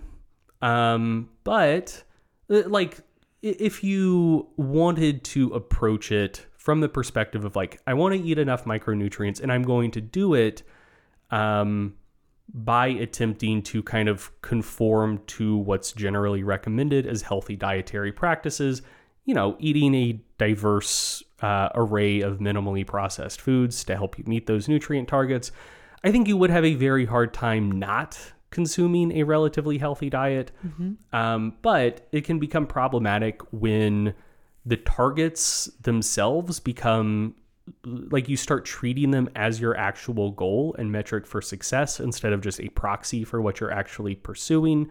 Um, so, in other words, like you might run into problems when a proxy for your goal replaces the actual goal itself. In this case, the proxy is meeting your micronutrient targets, and the actual goal is eating a diet that generally promotes good health. Yeah, yeah, that makes a lot of sense. Um, and you know, we see this in so many other domains. So, like, whenever you and I were talking about this before the episode, like, it's it, it reminds us of um, people learning that training volume is important for hypertrophy, and then like fixating on getting as much volume and that being the outcome rather than uh, focusing on the outcome of the training volume itself. Yeah. Um, or like in a business, getting fixated on a proxy measure of success, like um, your Instagram following, or your TikTok following, and that leading you to do things um, like buying followers or like putting out content you're not proud of to optimize for follower count rather than actual business growth. Yeah. Like just kind of forgetting uh, the forest and focusing on the trees, forgetting what outcome actually mattered to you at the beginning, and kind of fixating on a proxy. A hundred percent. Um, so yeah, like when you go down this road and you start and your focus shifts excessively towards numerical targets, you might start making choices that are optimized for the pursuit of those targets instead of the pursuit of the actual goal. So, like for instance, um, you might learn, and, and like this is true, that your body can like absorb and utilize preformed vitamin A, like retinol, um, more efficiently than it can carotenoids, which are like provitamin A. Like um, you absorb them, and your body kind of does some metabolic stuff and converts them to vitamin A, but like that's slightly less efficient. Um, and so you might like quote unquote realize that hey, like vitamin A, that's a fat soluble vitamin, you don't need to consume it every day. There's a shitload of preformed vitamin A in liver. Just eat one serving of liver per week, and now you don't need to worry about vitamin A intake. Uh, you, you don't need to worry about consuming anything with carotenoids. Like you're you're good. Your vitamin A is taken care of. Um, and so you're like, okay, like I don't need to eat like carotenoid rich fruits or vegetables anymore. Which, in terms of like vitamin A intake in a vacuum, you're 100% right. But there are like plenty of health benefits and just like other beneficial bioactive chemicals in carotenoid rich fruits and vegetables that aren't present in liver. And so, you know, you're you're ultimately reaching your target, but you're moving further away from theoretically what your goal is, which is mm-hmm. trying to eat a healthy diet. Right. Or like for a more extreme example of the same concept, and uh, th- this is related to a question that we were asked a bunch in the groups as we were like putting out this series, and uh, we're going to address it in uh, in the context of like a Q and A question at the end of this episode. Uh, but multivitamins, Yeah. like you might start by thinking hey i'm going i'm going to try to eat a healthy diet that has all of my micronutrients but then you start getting more like hyper fixated on the micronutrients instead of the healthy diet and then you realize like wait a second i could just have a diet of like french fries and chicken tendies and just like take a, a multivitamin every day and i'm good uh That's like the exact example I was gonna give. yeah, like it starts getting warped in that direction. Yeah. Like once you start interpreting healthy diet as just micronutrient complete diet, Right. You can eat fucking anything and just take a multivitamin and like you're you're meeting that goal. Yeah. Um but uh like and we'll talk about this more later. The research on on multivitamins isn't like all that promising. Um and also kind of going back to the carotenoid liver example, there's a there's a ton of healthy stuff in like fruits and vegetables that you're not going to get from tendies and fries, Right. Um, that you would just be missing out on if you went that route. And so, like, just to give two examples, because like it's it's easy to say like, yeah, there's a lot of healthy stuff in fruits and vegetables other than the other than the micronutrients, but like I think people tend to like concrete examples, so I'll provide a couple concrete examples. So starting with, uh, eh, more so fruits, but like there's some of these in vegetables as well. Uh, polyphenols. Mm-hmm. Polyphenols fucking rock. Like I'll I'll link a research review uh, in the show notes for anyone who wants to check it out. Um, like it's free full text, easy to easy to read. Um, yeah, like polyphenols have positive effects on like reducing your risk of neurodegenerative disease, reducing inflammation levels, reducing cancer risk, um, helping improve cardiovascular health, type 2 diabetes, uh, type 2 diabetes uh, risk and management. Um, and they might also like reduce obesity risk, both from like helping your body like partition nutrients better and also like uh, affecting hunger in a in a positive way. Like they do a lot of good shit through like a very surprisingly wide array of mechanisms, and uh, they're not micronutrients. Like they're they're good Yeah. they're good for you. But like going back to the first episode in this series, um what what micronutrients are, like essential nutrients are things that if you don't consume them, you will die or suffer like very deleterious health consequences. And like polyphenols aren't essential nutrients. Like if you never ate a blueberry in your life, you'd be fucking fine. Like most people throughout human history never ate a blueberry, believe it or not. Whoa. but like it's it's still good for you. You know what I mean? Yeah. And I like that you're mentioning this as well because whenever we were going through the list of um, micronutrients that people might want to pay attention to, a lot of those were just vegetables. Like there weren't as many fruits and like Yeah. berries and stuff in there. And, you know, whenever you and I were first talking about this, that was surprising to me because I always thought like, oh, blackberries and like raspberries and stuff like that's super good for you. Um, and yeah, it's they do have micronutrients in them, but it's also like it's for this reason um, that they are really really beneficial. Yeah, like and if you were just focusing on oh, what's the most bang for my buck I can get with micronutrient related foods, like you might skip out on some of these benefits. Yeah, for sure. Like, um, like uh, just just fruits in general, but like berries and like cherries in particular, um, do have like a ton of beneficial bioactive compounds that aren't like classified as micronutrients. And so, yeah, if if you were uh, approaching your diet from the very narrow focus of like only just trying to maximize micronutrient intake, even if you're not going the multivitamin route, like even if you are trying to go like the the Right. like whole minimally processed food route, like there wouldn't be a great reason to consume berries because like uh, they tend to be like decent sources of like vitamin K and manganese. Um, and they tend to be like decent sources of vitamin C, but like not so much compared to other foods. Like there Right. there are like way there there are foods that are way richer in like vitamin K, manganese, and vitamin C.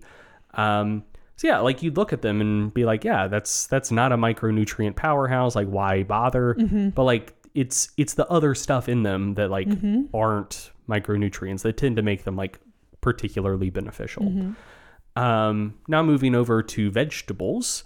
Um, like oftentimes like some of the more like like the vegetables that people tend to make like the most health claims about like the that people tend to term like superfoods which Yeah, I don't really- kale. That's all everyone ever talks about.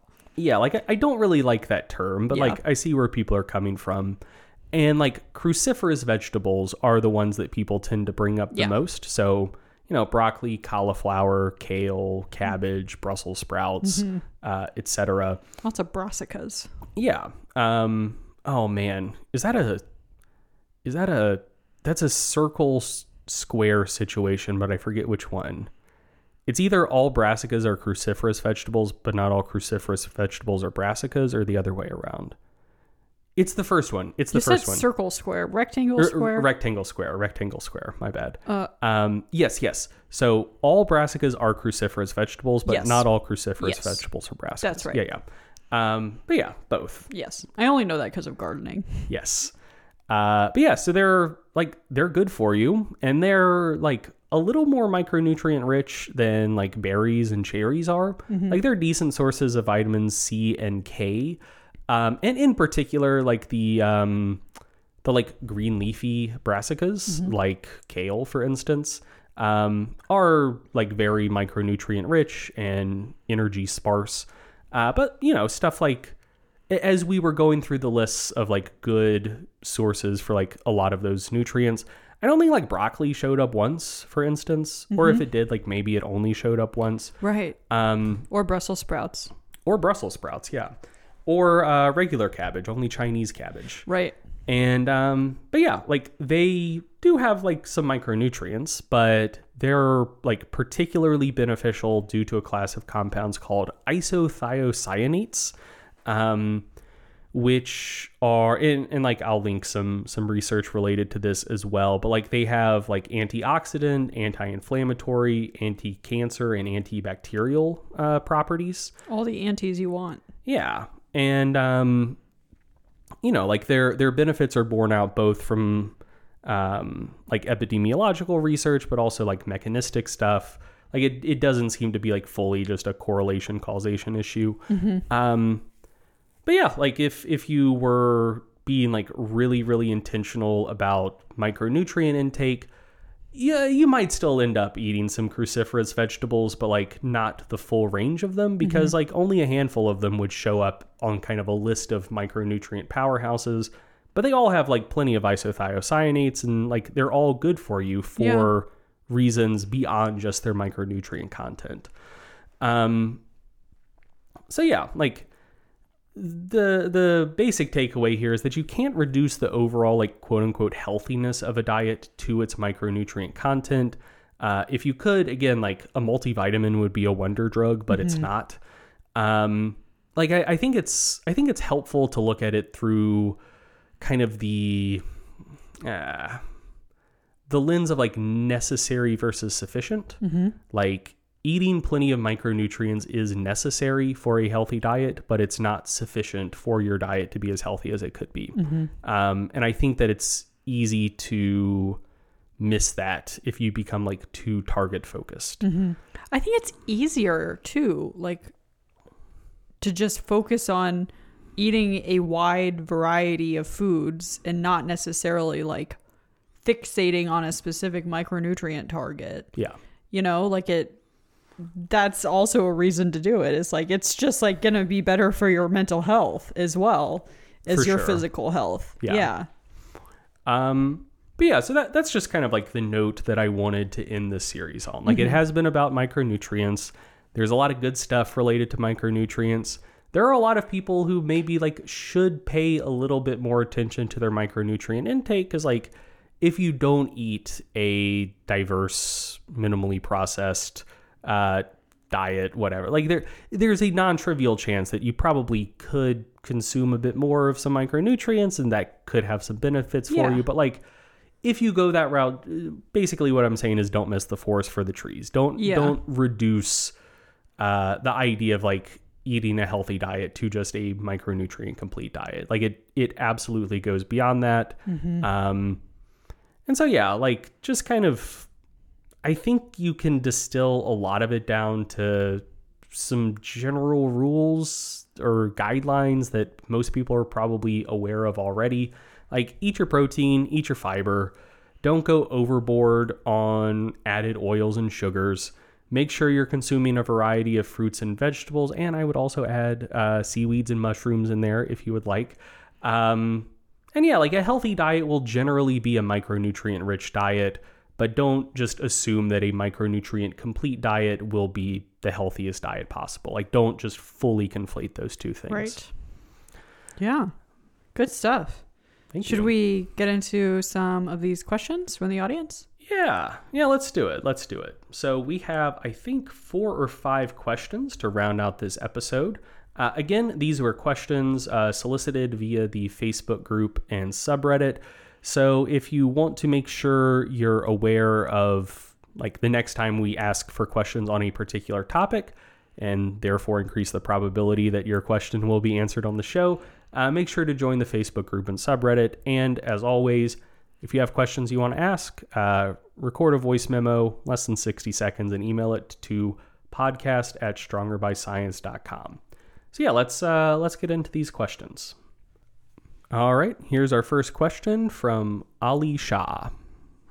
Hey, so my question was Are multivitamins uh, super overrated or is there actually any use of them? Because I see a lot of people that, you know, kind of, even if they do consume an adequate uh, intake to fruit and vegetables, or if they don't, they say, hey, you should take a multivitamin anyway, just to, you know, kind of cover your bases. And I was wondering if there's any actual truth to that or is that completely overrated, not necessary? Do you not even need a multivitamin at all? And if you do, do you have any recommendations? All right, thank you for that question. And I, I say thanks both on behalf of myself and everyone in the audience because, like I mentioned, that was far and away the most common question we got throughout Right. this series. Yeah. Um, so yeah, essentially, like are my are multivitamins overrated?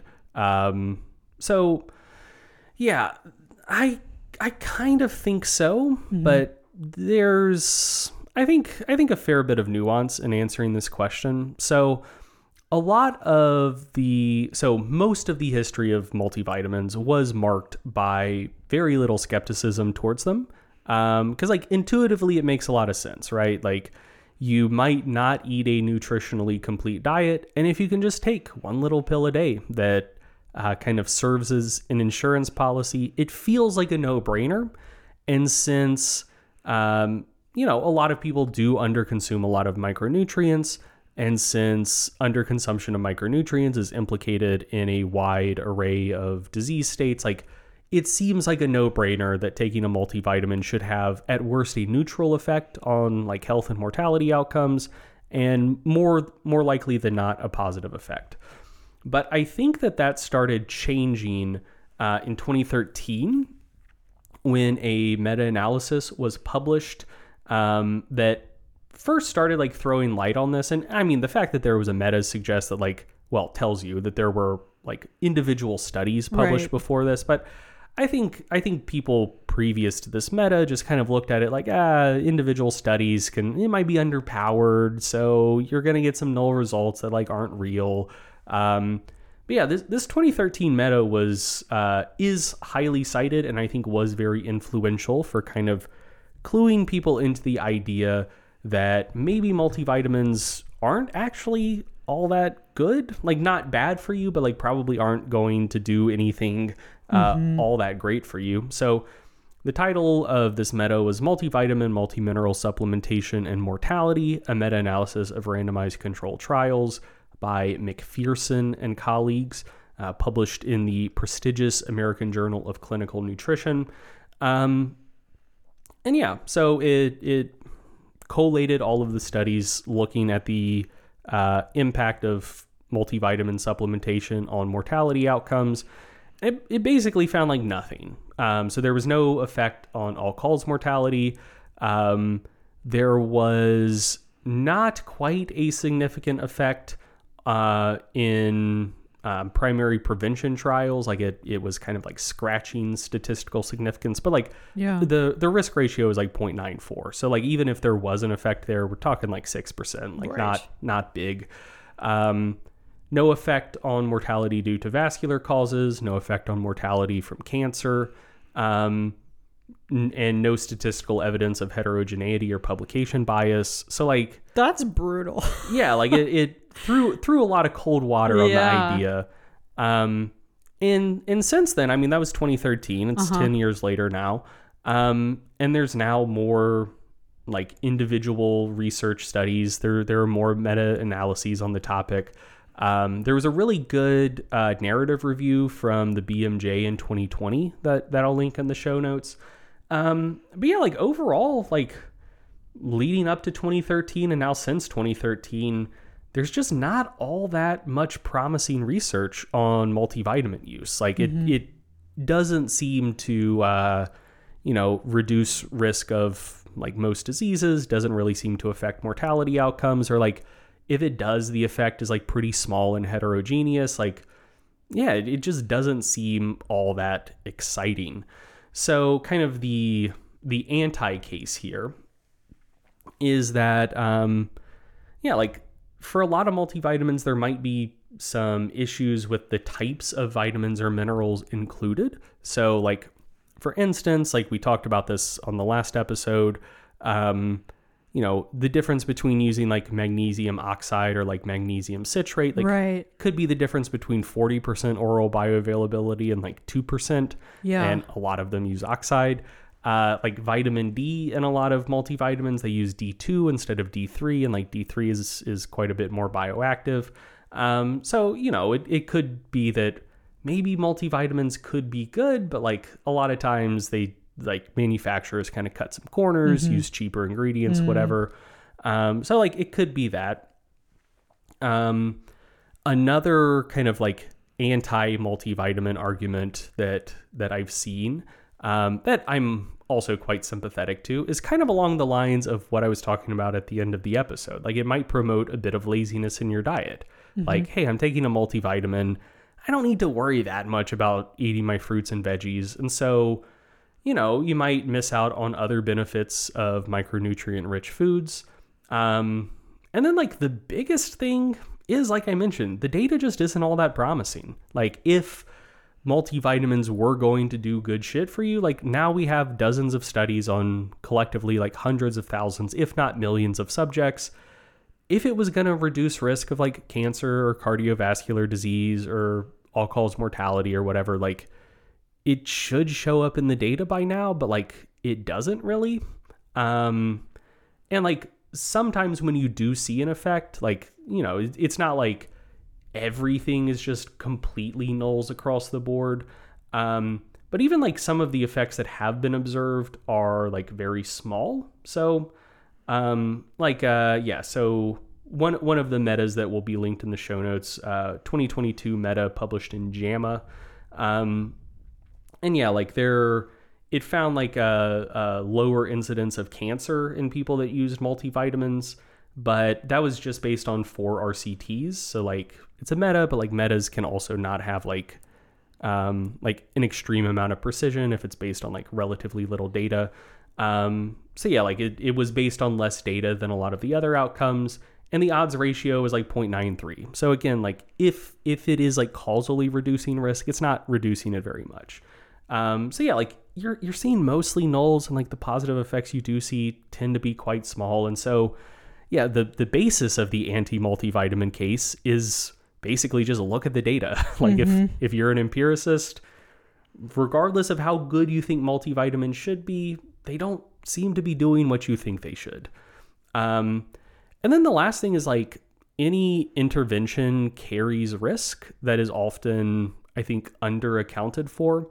So, like the the classic example of this is like you would think that um, like for preventative medicine, just doing like all of the screening possible for everyone all the time would be good and lead to better health outcomes. But like it often doesn't because you might get false positives and then like over treat people for things that don't actually need treatment.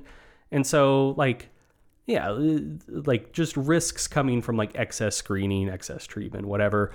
And like that's kind of a generalizable concern with like any type of intervention. So it very well could be that like some small percentage of people do benefit like on an individual level from multivitamin use, but there might be like negative effects for other folks where like maybe if you're if you are consuming enough of most nutrients but you're just taking like a broad spectrum multivitamin maybe it's leading to like excess consumption of certain nutrients mm. for some people. And so, like, in aggregate, maybe it is actually doing some good stuff for some people and some bad stuff for other people. And so it just kind of comes out in the wash. Yeah. But if you, if you yourself aren't, um, like well informed enough to like understand which one of those two groups you you'd be falling into, like you, you might be doing more harm than good to yourself by using something you don't necessarily need to use. So that's kind of the anti case. The pro case, which like I do think is still a justifiable case to make, is um like the the first part is like what Ali alluded to. Like it just seems like a cheap insurance policy. Like multivitamins are cheap. You might not consume enough of every micronutrient, so like kind of why not? Mm-hmm. Um, which like that is countered by that that fourth concern and like the anti case. Right. Well, but you might wind up with like excess consumption. So it's not just strictly an insurance policy. Like it, it you can't treat it as if it has zero risk because it does have some risk. Mm-hmm. The second thing that like the the pro case might rest on is uh you know, someone could say, hey, it might promote laziness in your diet. Like you're just taking the multivitamin, so you don't worry as much about consuming fruits and vegetables. They could look at the data that exists that shows that like people like consuming multivitamins doesn't seem to increase all cause mortality and they could mm-hmm. flip that around they could be like hey if this is making people lazier about their diets but we're it, but we're not seeing an increase in disease burden or an increase in mortality and these people are like being lazy with their diets and still having the same health outcomes, that suggests that it is actually working as that insurance policy. That's like true, that, yeah. That is a case that someone could make. Um, another thing someone could bring up when looking at the data is just kind of like a methodological point, which is that a lot of the research, like not all of it, but like most of the research looking at, at multivitamins and like health outcomes is focused on kind of like broad stuff. So, like total incidence of cardiovascular disease or cardiovascular disease mortality, total incidence of cancer or cancer mortality, and just all cause mortality. Um, and like we are getting more research on like individual diseases or like individual like kind of more narrow health outcomes but like that research is lagging behind the stuff on say just like all cause mortality. And so there very well could be benefits that the research hasn't picked up on yet because it wasn't designed to look at some of those other outcomes. Um, so like for instance like this isn't necessarily multivitamins but like calcium and vitamin D are two things you'll find in basically every multivitamin. And like there is research showing that calcium and vitamin D supplementation does seem to help decrease risk of fractures in people with osteoporosis.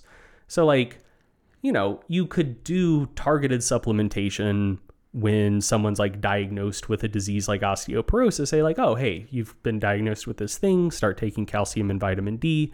But if you're looking at it through the lens of insurance policy, you could say, hey, a lot of people are going to get osteoporosis. Um, and just if all of them were taking multivitamins, uh, they wouldn't need to worry about like this targeted supplementation when they get th- that diagnosis. Um, like their bases would already be covered. Like it would be serving its role as an insurance policy. And uh, yeah, so like there's just not much research on kind of more specific disease outcomes like most of it is on like general stuff. So like there might just be benefits that the research isn't currently picking up on. Mm-hmm. another thing that someone could point out as just another methodological thing is that most of the rcts on multivitamins are in older adults and are like relatively short term we're not talking short term like six weeks like a like a hypertrophy study might be. But like for instance that 2013 review that i think kind of clued people into the idea that maybe multivitamins aren't all they're cracked up to be. Uh, in that review, the average age of the subjects was 62, and the average length of supplementation was 43 months. And it was looking at stuff like cardiovascular disease and cancer, which, like, diseases like that, and I mean, like most chronic diseases that ultimately result in mortality, like all cause mortality, are at least in part a result of like the sum total of actions in your life. Yeah. And like I don't want to say like that's exclusively what it is. Like there are genetic predispositions, mm-hmm. there's stuff outside your control, but like in terms of the things that are in your control, like mm-hmm. it's it's a cumulative progressive thing. Right. A snapshot in your 60s right. might not necessarily be very informative. Correct. And so like if you were trying to make the pro multivitamin case, you could say like hey maybe they they could do some good stuff but like if people started taking one a day in their 20s mm-hmm. and carried that throughout their life it would have positive effects but by the time someone's starting to take them in their 60s maybe like quote unquote the damage is already done and like even if they were theoretically having some positive effects it's like hey they're, they're not going to like decalcify your arteries like you're you're you're mostly to the way to that heart attack anyways yeah. and like maybe it pushes it off by like a month. Whereas if you've been taking them for 50 years, maybe it would push it back five years. You know what I mean? Right. Um, like I'm not saying that's the case, but like that is like a methodological right. consideration someone could yeah. bring up. Um, and like I'll also note, like for something that I'm far more sympathetic to, exercise. Like I think exercise is good for you, and if you exercise consistently throughout your life, you'll live longer. Mm-hmm. But like if you wanted to apply the same sort of methodological considerations to exercise outcomes, mm-hmm. the epidemiological stuff looks really good. Like folks who exercise mm-hmm. uh, have like lower rates of all cause mortality and like lower rates of most disease outcomes than people that don't.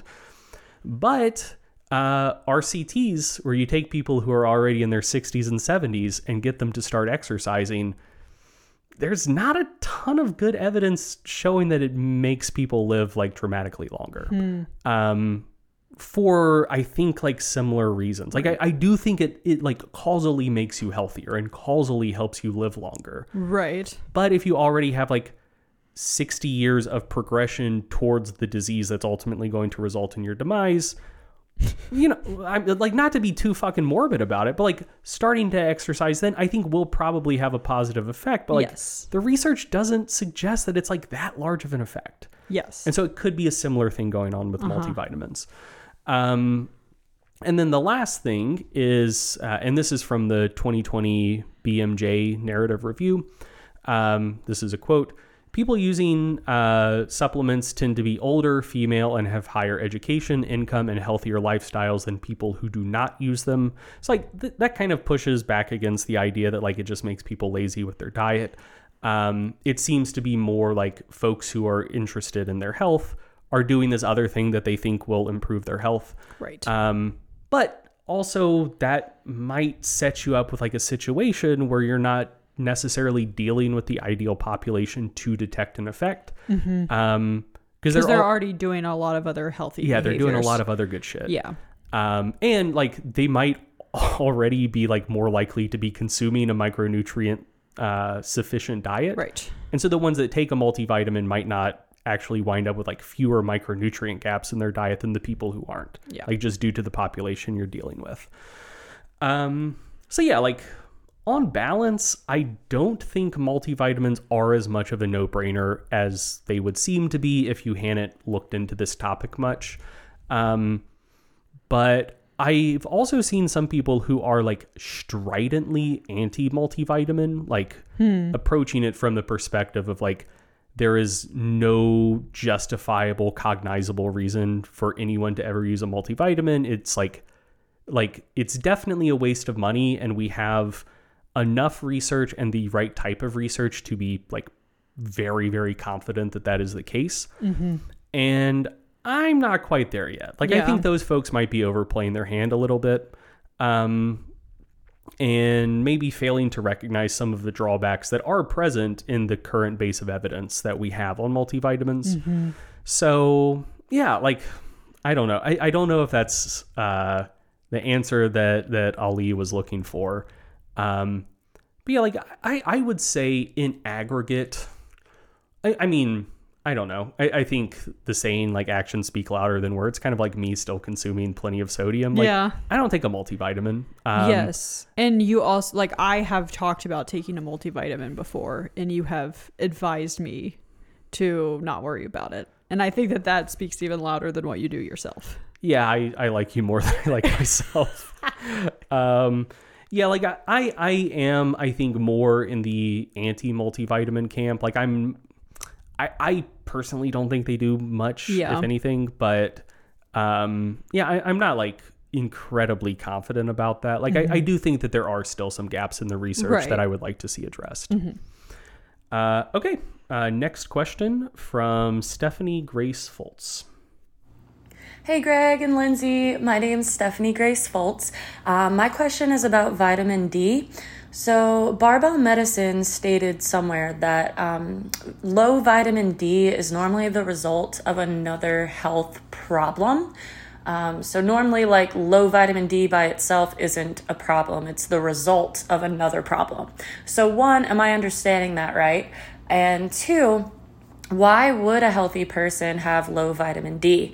Um, I'm asking this because my blood work came back that I have low vitamin D and it's been tested multiple times and I refuse to supplement because I just don't feel like dealing with it. But I sleep well, I eat well, I lift weights, I do cardio, I don't have any underlying health problems that I know of. Um, so I'm just curious why the heck I have low vitamin D. Thanks so much and I love the show. Lyndsey, you're killing it, girl. All right. Uh, thank you for that question. Um, and so let me first say that uh, I hope nothing I'm about to say will will contradict what what the good doctors Jordan and Austin have had to say on the topic.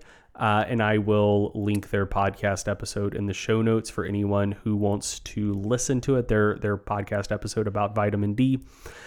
Um, but yeah, so I'll answer the second question first, and then just generally talk a little bit about vitamin D and kind of like flesh out the first question that uh, that Stephanie had, but probably not fully answer it. Um, so why do you have low vitamin D? Easy answer. I don't fucking know. Um, like it could it could be that you don't have that many like rich sources of vitamin D in your diet.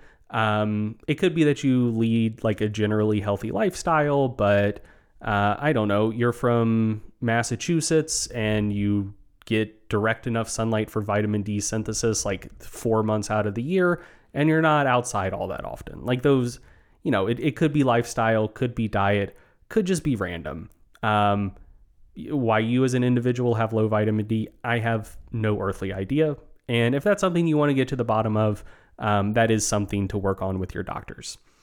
Uh, so, yeah, then just to kind of talk a little bit more about the the first part of that question, um, the idea that low blood vitamin D is often indicative of poor health rather than the cause of poor health.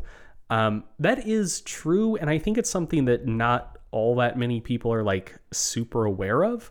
There is like I, I think there's there's a movement around what's termed the vitamin D hypothesis, which like most hypotheses in like most like sweeping hypotheses and like health related stuff is like if it's right to some extent it's like oversimplified to the point of being wrong Yeah. um, and it's predicated on the idea that like when you look at epidemiological research at like looking at the association between blood levels of vitamin D or like the the main biomarker you look at which is serum 25 hydroxy vitamin D which is often written just 25 OHD or 25 OHD3 um like blood levels of like that particular biomarker of vitamin D are like strongly associated with a ton of positive health outcomes. Like if you have higher blood levels of 25 OHD, like generally you have lower uh, risk of cancer, like lower risk of heart disease, uh, lower risk of like dementia, lower risk of like all cause mortality, like pre- pretty much any positive health outcome you would want that is associated with higher blood levels of vitamin D. Um, but you know, classic principle correlation does not necessarily imply causation, or if you want to get even a little fancier, correlation that does imply causation doesn't necessarily imply the direction of the causation.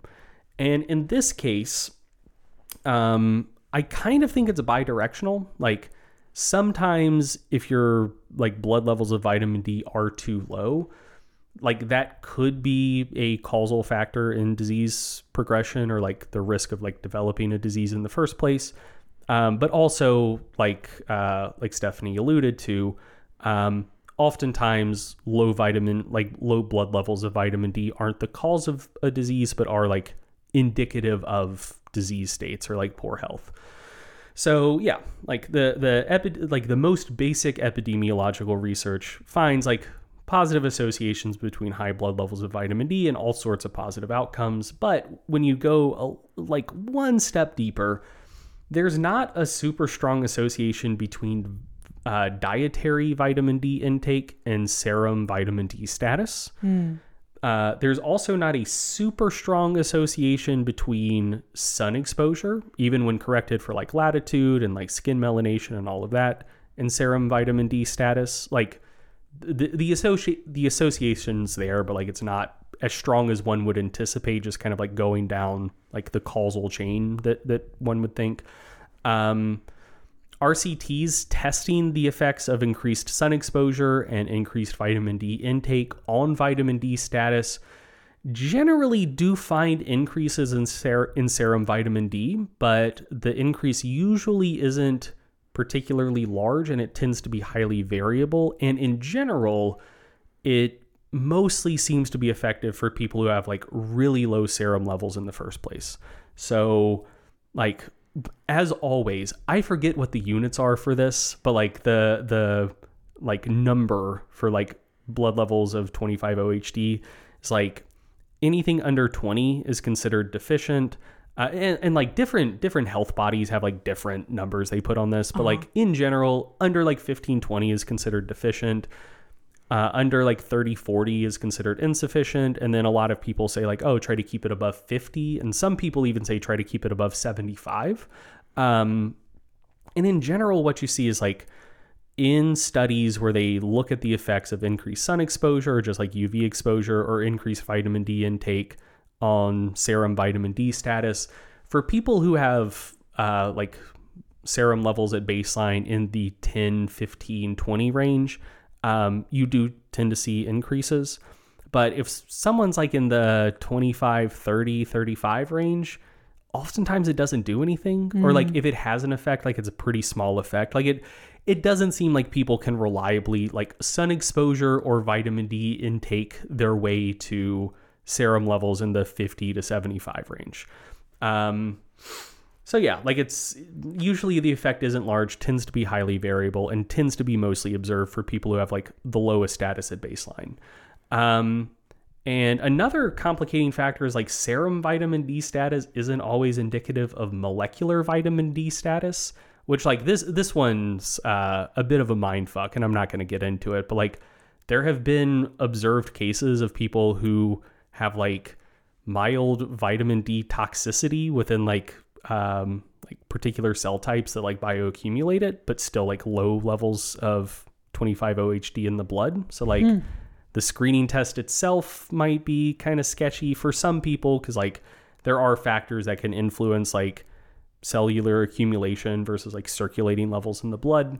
Um, and also it's it's likely that causation goes in both directions. So um, like low vitamin D may be causally linked to some disease because like vitamin D is a steroid steroid hormone. Like it has direct effects in like almost all cell types, um, and like it's it's linked to uh, like it, it has impacts on like immunity and like um, like things that that modulate like inflammatory status and and like things that are like either associated with or like causally uh, affect disease progression for some diseases.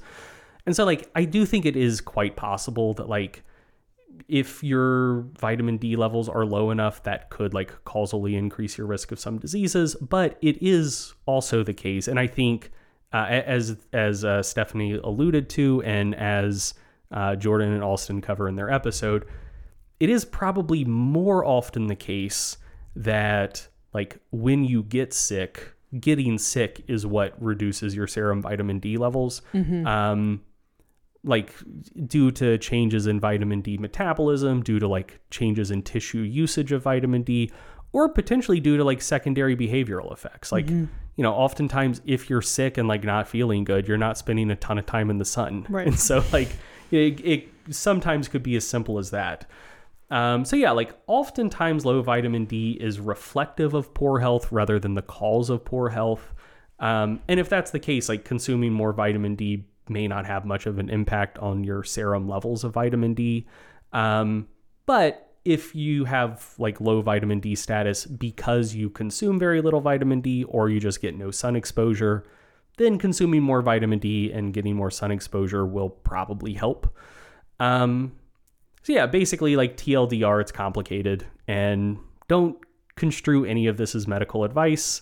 But uh, yeah, the the relationship between like vitamin D intake and vitamin D status is far from a direct one to one relationship.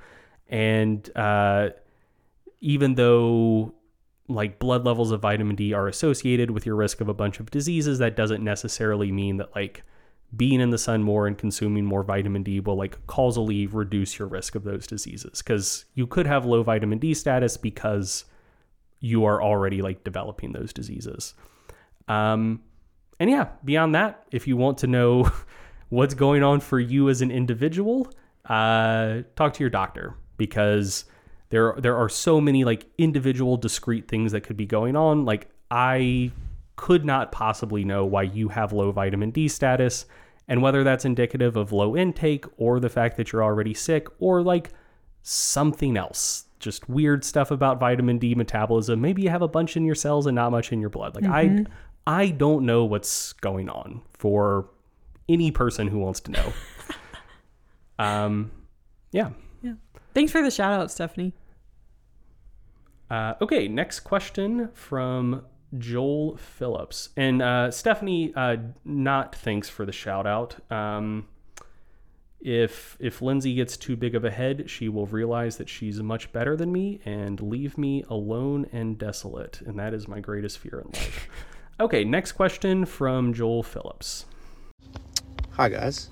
With micronutrient counting often being laborious, time consuming, and sometimes infeasible, given a lack of available data for many different foods, are there any good proxy measurements that could help you tell whether you are reaching the recommended targets on average without actually having to meticulously track each food and micronutrient you eat? For example, could you count the grams of vegetables, fruits, and whole grains you eat per day? Or could you eat specific amounts of a few specific vegetables that, when combined, seem to end up hitting most micronutrient targets for most people? Thanks, guys. Uh, yeah, so thank you for the question. And to answer it, um, I think not really. Uh, it, at least not a proxy measure I would feel good about. Um, but I'm like, I'm a I'm a stickler for if I'm going to propose something as a proxy measure, it has to be valid and reliable, and like blah blah blah. And yeah, there th- there's nothing that would clear my bar as a good proxy measure uh, for this. But like in general, to kind of answer the question conceptually, I think that you're in pretty good shape if you consume a diet comprised of whole foods with plenty of fruits, veggies, whole grains, nuts, seeds, mushrooms, etc. Um, like you're you're probably in good shape. And if you're consuming like a little bit less of a particular micronutrient than may theoretically be optimal, like you'll probably be close enough that like you won't even notice and like it'll be fine. Uh, as to the question about specific foods to maybe uh, pay mind to, we we actually mentioned uh, some of them earlier in the episode. So like green leafy vegetables rock, and the ones that show up like most often is like individual green leafy vegetables. Um, that are like very micronutrient dense. Uh, spinach, kale, chard, and mustard greens were the ones that showed up a lot. Um, peppers pop up uh, kind of a lot, and mushrooms as well. Uh, and mushrooms, like mostly for the weird ones. Um, and uh, shellfish also pops up kind of a lot, um, particularly for certain minerals, um, and liver as well. Like in, in terms of like micronutrient dense animal products, like liver is about as good as you can do.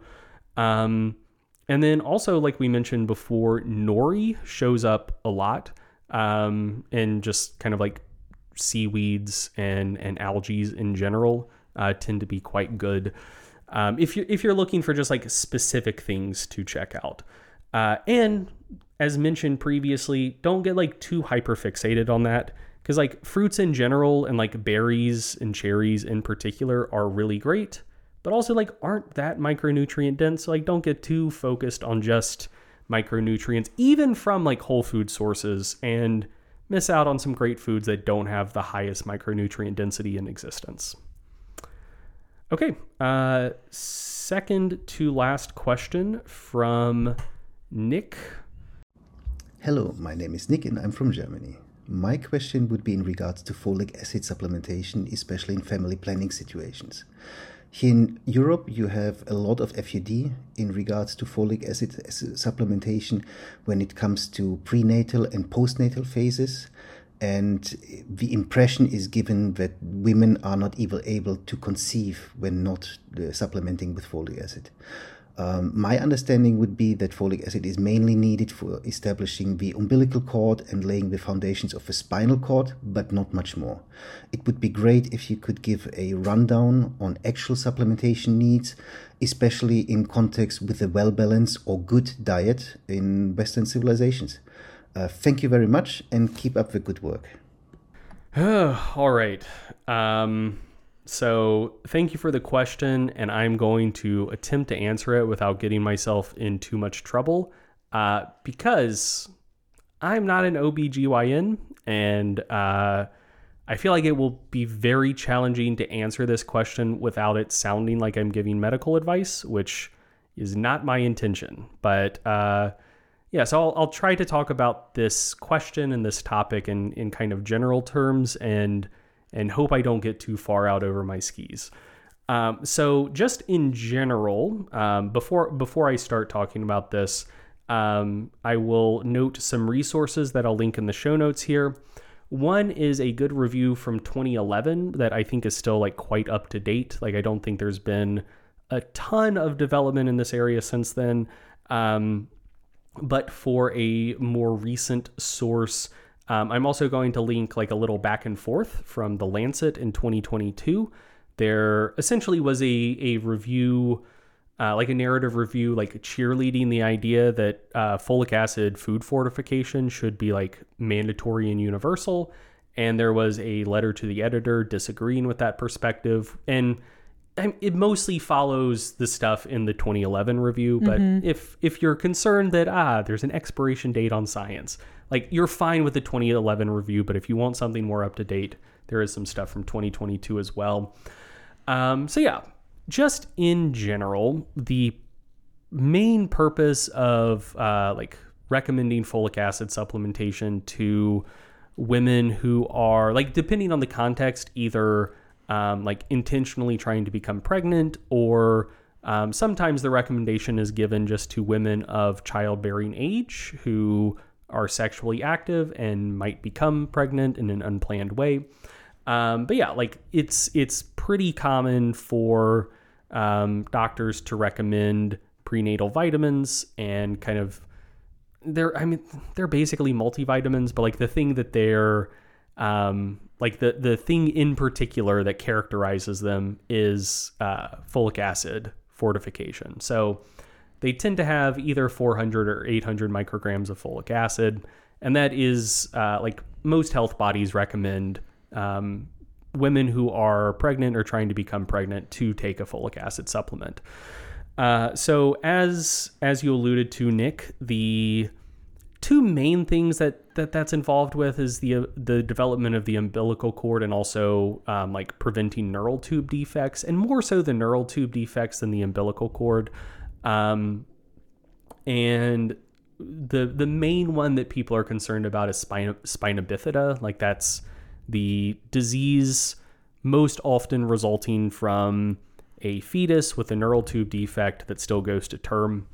Um, and so yeah, like in general, um, either food fortification with with folic acid or like vitamins with folic acid uh, are very effective at preventing most neural tube defects. Like that's not particularly controversial. Um, when folic acid fortification started in the U.S. and like other parts of the of the developed world, um, miscarriages due to neural tube defects went down. Um, babies born with diseases like spina bifida as a result of neural tube defects decreased. Um, like it, it works for that purpose. Um, and like it's it's it's very much not the case that women can't conceive without taking a folic acid supplement. I mean, like most of the world doesn't have access to folic acid supplements, and uh, I mean, people in general didn't have folic acid supplements until what, probably the 60s or 70s, and like we made it this far as a species, like a lot of babies are are born and have been born without it. Mm-hmm. Uh, although, like, I understand that that was that was hyperbole. Um, so the the anti case, um, like spelled out in the letter to the editor from uh, in the Lancet in 2022, that will be linked in the show notes. Um, mostly has to do with the fact that one although folic acid supplementation is very effective at preventing most neural tube defects, neural tube defects themselves are also relatively uncommon. So the estimated like global pre- prevalence of pregnancies with neural tube de- with a fetus with neural tube defects is like about two per thousand pregnancies. Um, so you know that's it's not like a one in a million thing, but it's also not like super common. And there is now starting to be some concern that folic acid supplementation, in some cases, may do more harm than good. Hmm. Um, in particular, when it's coupled with uh, like a a B12 deficiency. So there's some research in older adults suggesting that folic acid supplementation, when coupled with either a B12 deficiency or just generally low levels of B12 intake, um, has been linked to cognitive decline and I think the jury's still out about whether whether that's a causal relationship or not. Um, and there's also some research from India suggesting that women taking folic acid supplements with who also have low B12 status, their um, their children tend to have higher rates of uh, obesity and insulin resistance. Which again, like it's not entirely clear if that's just a correlation or causal. Like, you know, it, it could be kind of both of those things could just kind of be correlates with poverty. Like people who have diets lower in B12, they might have some other factors going on that would like predispose them to increase risk of cognitive decline or obesity or insulin resistance in their children. So like um yeah, like it's it's like the anti case I don't think is like ironclad, but like there there are some research findings that give people a bit of like calls for concern. Um so like my recommendation is just do whatever the fuck your doctor tells you to do. Um, I'm absolutely not going to go against that.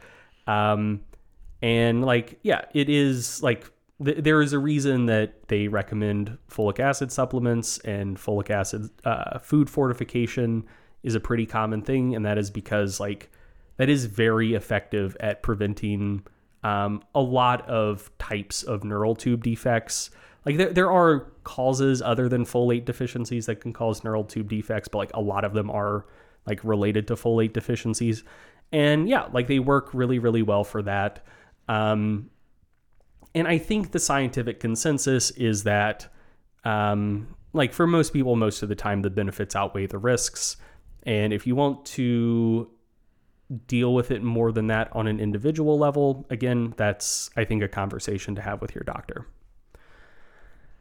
Okay, uh, last question from Charles Bowes two questions about micronutrients. First is about taking vitamin K with vitamin D. I was wondering what the evidence is behind taking vitamin K along with vitamin D, specifically on the impact on cardiovascular disease risk, because I've seen this recommended many times. The other questions about boron. I've seen boron supplementation kind of feel like increasingly recommended. I was wondering what the evidence actually says about supplementing with boron. All right, Charles, thank you for those questions. So, um, yeah, starting with the first one, uh, supplementing vitamin K along with vitamin D. Um, I think that that's something that we'll know more about in a couple years. So, there is some promising epidemiological evidence related to uh, vitamin K status and vitamin K intake. Um, uh, related to like heart disease outcomes. So like people who eat more vitamin K and people who have like better like uh, serum vitamin K status um, tend to have lower rates of cardiovascular disease and cardiovascular disease mortality. But much like we've we've covered, I I feel like multiple times just in this episode, correlation is not always causation, and um, yeah, in, in this case, like it could be that supplementing with vitamin K does cause positive cardiovascular health outcomes, um, or it could just be a mere association that's that's showing up in the research to this point. Um, there are, I believe, uh, like high quality RCTs underway. Most of the randomized control trials that exist to this point on vitamin K supplementation are like relatively short and have relatively small samples and are relatively inconclusive. Um, the idea behind vitamin K supplementation is that um, so vitamin K is a cofactor for a protein called uh, that's often just referred to as MGP or matrix GLA protein, um, which helps like prevent arterial calcification. And so, like, vitamin D helps with calcium absorption. Um, and, and like D and K are both like implicated in, in calcium metabolism generally. And so, like, there are some people that recommend them to be taken together, like, to kind of help like prevent arterial calcification. Um, like due due to the effects on the the MG on MGP. Um, and yeah, like the the mechanism makes sense. The the epidemiological research is promising. Um, but yeah, like at, at this point, before one, like I personally wouldn't be making this recommendation in the first place because we're talking about like a recommendation for like a specific disease outcome. Like that's that's for doctors to make. Um, but in terms of like something I would feel confident making a statement about, if not a recommendation, like at this point, I I want to see RCTs because like correlations don't always pan out to like causal uh, effects on like disease risk or various outcomes in practice. Um, and yeah, like as I understand it, research is currently underway that will give more clarity on that topic. But uh, yeah, we're we're just kind of waiting for it to be published. Um, so yeah, it's it's promising, but but not conclusive. That's that's kind of what I would say about vitamin K. Um, for boron, um, I both both thank you for asking this question and also resent you for asking this question because I've known that excitement about boron has been kind of floating around for a while, Yeah. but I don't know why. For some reason, it's just not something I wanted to look into. Um, I, I think it's because like a lot of the people promoting boron are folks who generally annoy me. Um, because like like it's it's been it, just based on like my kind of fitness media consumption diet um stuff related to boron has been inescapable. And like most of the more promising stuff i think relates to like bone health and like osteoarthritis. But the people that talk about boron the most tend to be like folks who kind of straddle the line between fitness influencers and masculinity influencers Yikes. because there are like a couple of small studies suggesting that like boron supplementation may increase testosterone levels a little bit. Yeah. And so like yeah, if if if any if any like non-pharmaceutical increases testosterone, like the most annoying people on the internet are never going to shut the fuck up about it. And I think I think that that's the reason that I haven't wanted to look into it more. Um, so anyway, uh, thanks for the question because it forced me to look into it a little bit more. Um, and so yeah, to kind of provide a good resource to check out, there is a 2015 paper that I suspect is where a lot of the optimism about boron came from. And it's like one of the things that got people talking about it more. Cause like I don't remember people talking about boron in like 2013, which, is like a time when I was dumber and I would have been far more interested in people saying like, ooh, this thing increases testosterone. Cause like I used to think that was like way more important than it actually is. Um, but yeah, like I don't remember people talking about boron in like 2012, 2013. Like it does seem to be like a post 2015 thing. And this paper has been cited like over 300 times, so it's been pretty influential. Like and so I suspect this is where a lot of the the chatter about it originated and where a lot of the optimism came from. And uh, this paper, one, like has a good title, like it has a catchy title for a scientific paper. It's nothing boring about boron um, and the author is uh, Pizzorno. Um, and uh, oh, the the main degree listed behind his name is MDiv, Master of Divinity, which I think uh, is definitely the credential you would want for studying boron. Um, but anyway, uh, like I, I'm I'm not trying to talk shit. Like I, I just have so much like resistance built up around this Right. because the people who talk about boron annoy me so much. Um, but yeah, so like this is it's a decent paper. It's um I would say less of an objective evaluation of all of the evidence and more kind of like a cheerleading paper where uh, which is which is totally fair, totally fine. It's just something to be aware of going into it, where it's someone who's like specifically trying to make the affirmative case that boron is good for a bunch of these outcomes and that people should supplement with boron.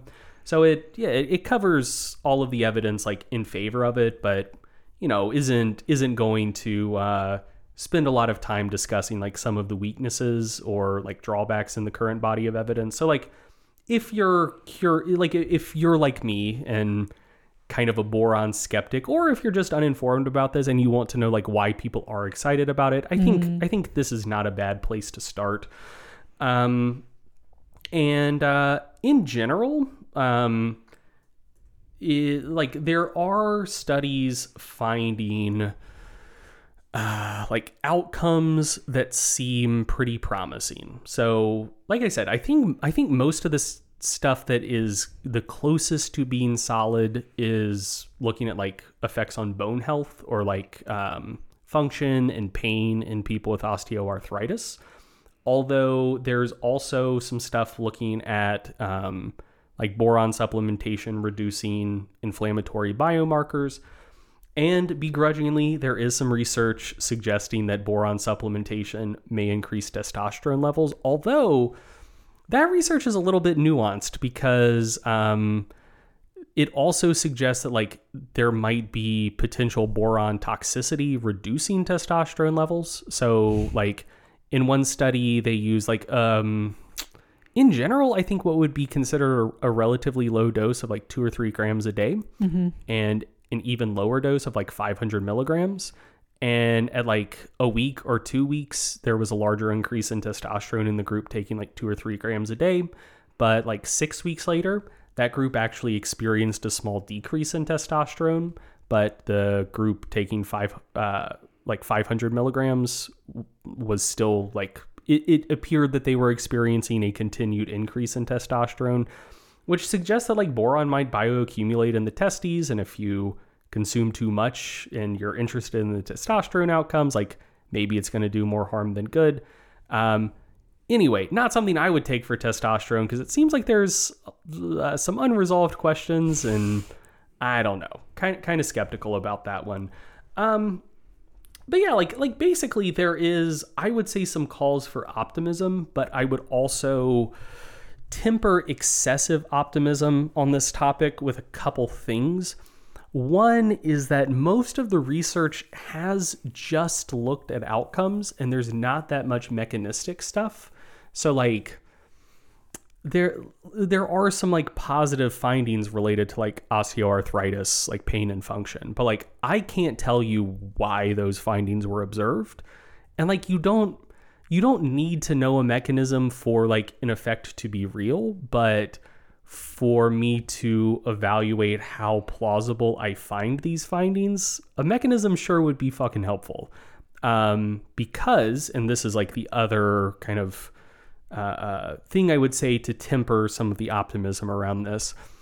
Most of the research finding positive effects from boron supplementation tend to be relatively small studies um, and tend to be relatively short term and tend to be studies that would be pretty cheap to run.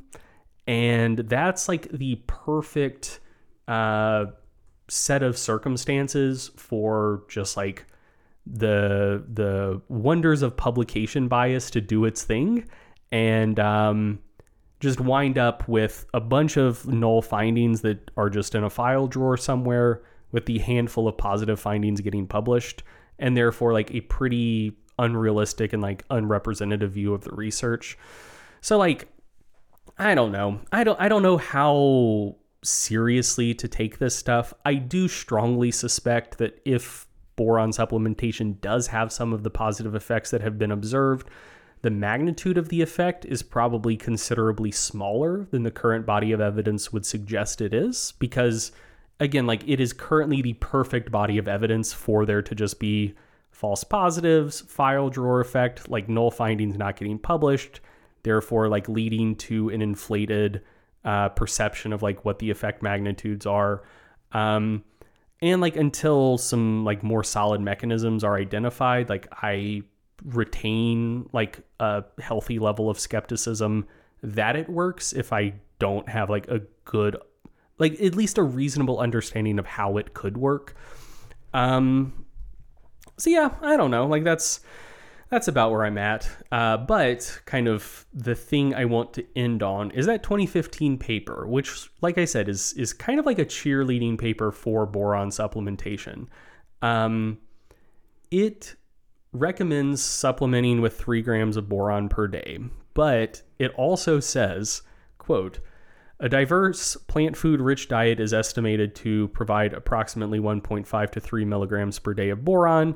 Foods of plant origins, especially fruits, leafy vegetables, nuts, and legumes, are rich in boron, as are plant derived fermented beverages, i.e., wine, cider, and beer. Meat, fish, and dairy products, however, are poor sources. Peanuts and peanut butter, other nuts, raisins, wine, and avocado are also top contributors to boron intake. Although coffee and milk are low in boron, they provide 12% of total boron intake in the United States due to the volume consumed and the fact that the standard American diet contains so few servings of fruits, vegetables, and legumes. um, so, like, going back to where we ended this episode on, like, if boron does a lot of this good stuff, I kind of think like just try to eat some fruits and veggies, like a, a generally healthy diet. Um, like like due to like due to the fact that like it might bioaccumulate in tissues, like particularly the testes. Like I and there's so many unresolved questions. Like I think I think that supplementing with it would be relatively unwise, especially at like reasonably high doses. Because like, yeah, like uh, mm, I I just feel like we're playing with fire, and there's like too many unresolved questions. But uh, there are no downsides and plenty of upsides to eating plenty of fruits and vegetables. So if you're uh, if you're interested in boron for bone health, for modulating inflammation, for possible effects on osteoarthritis, for possible effects on testosterone, for any of it. Um, that's cool. Like I, I don't want to like completely trample on your optimism, but the recommendation I would give for boron consumption is to skip the supplementation, just eat fruits and veggies. Um, because then even if none of the shit related to boron pans out, there are other benefits to eating fruits and veggies, and you, uh, yeah, yeah, you'll you'll still come out ahead. Whereas if you just took a boron supplement, um, you you wouldn't um, if this stuff doesn't pan out. So yeah, uh, that's that's all we have for this episode. That is Yeah. it for the questions. Yeah.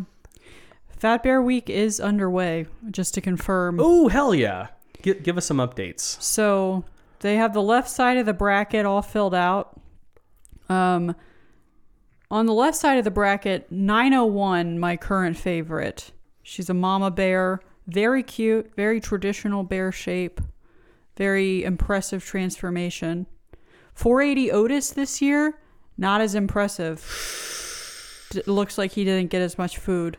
128 Grazer though, an absolute unit once again Ooh hell yeah! looking absolutely insane. I might be jumping back on the grazer train. 151 Walker is the one they're introducing right now. He looks great. He's so big. He's just sitting in the water, Hell licking yeah! his chops. It looks like it's going to be a great year.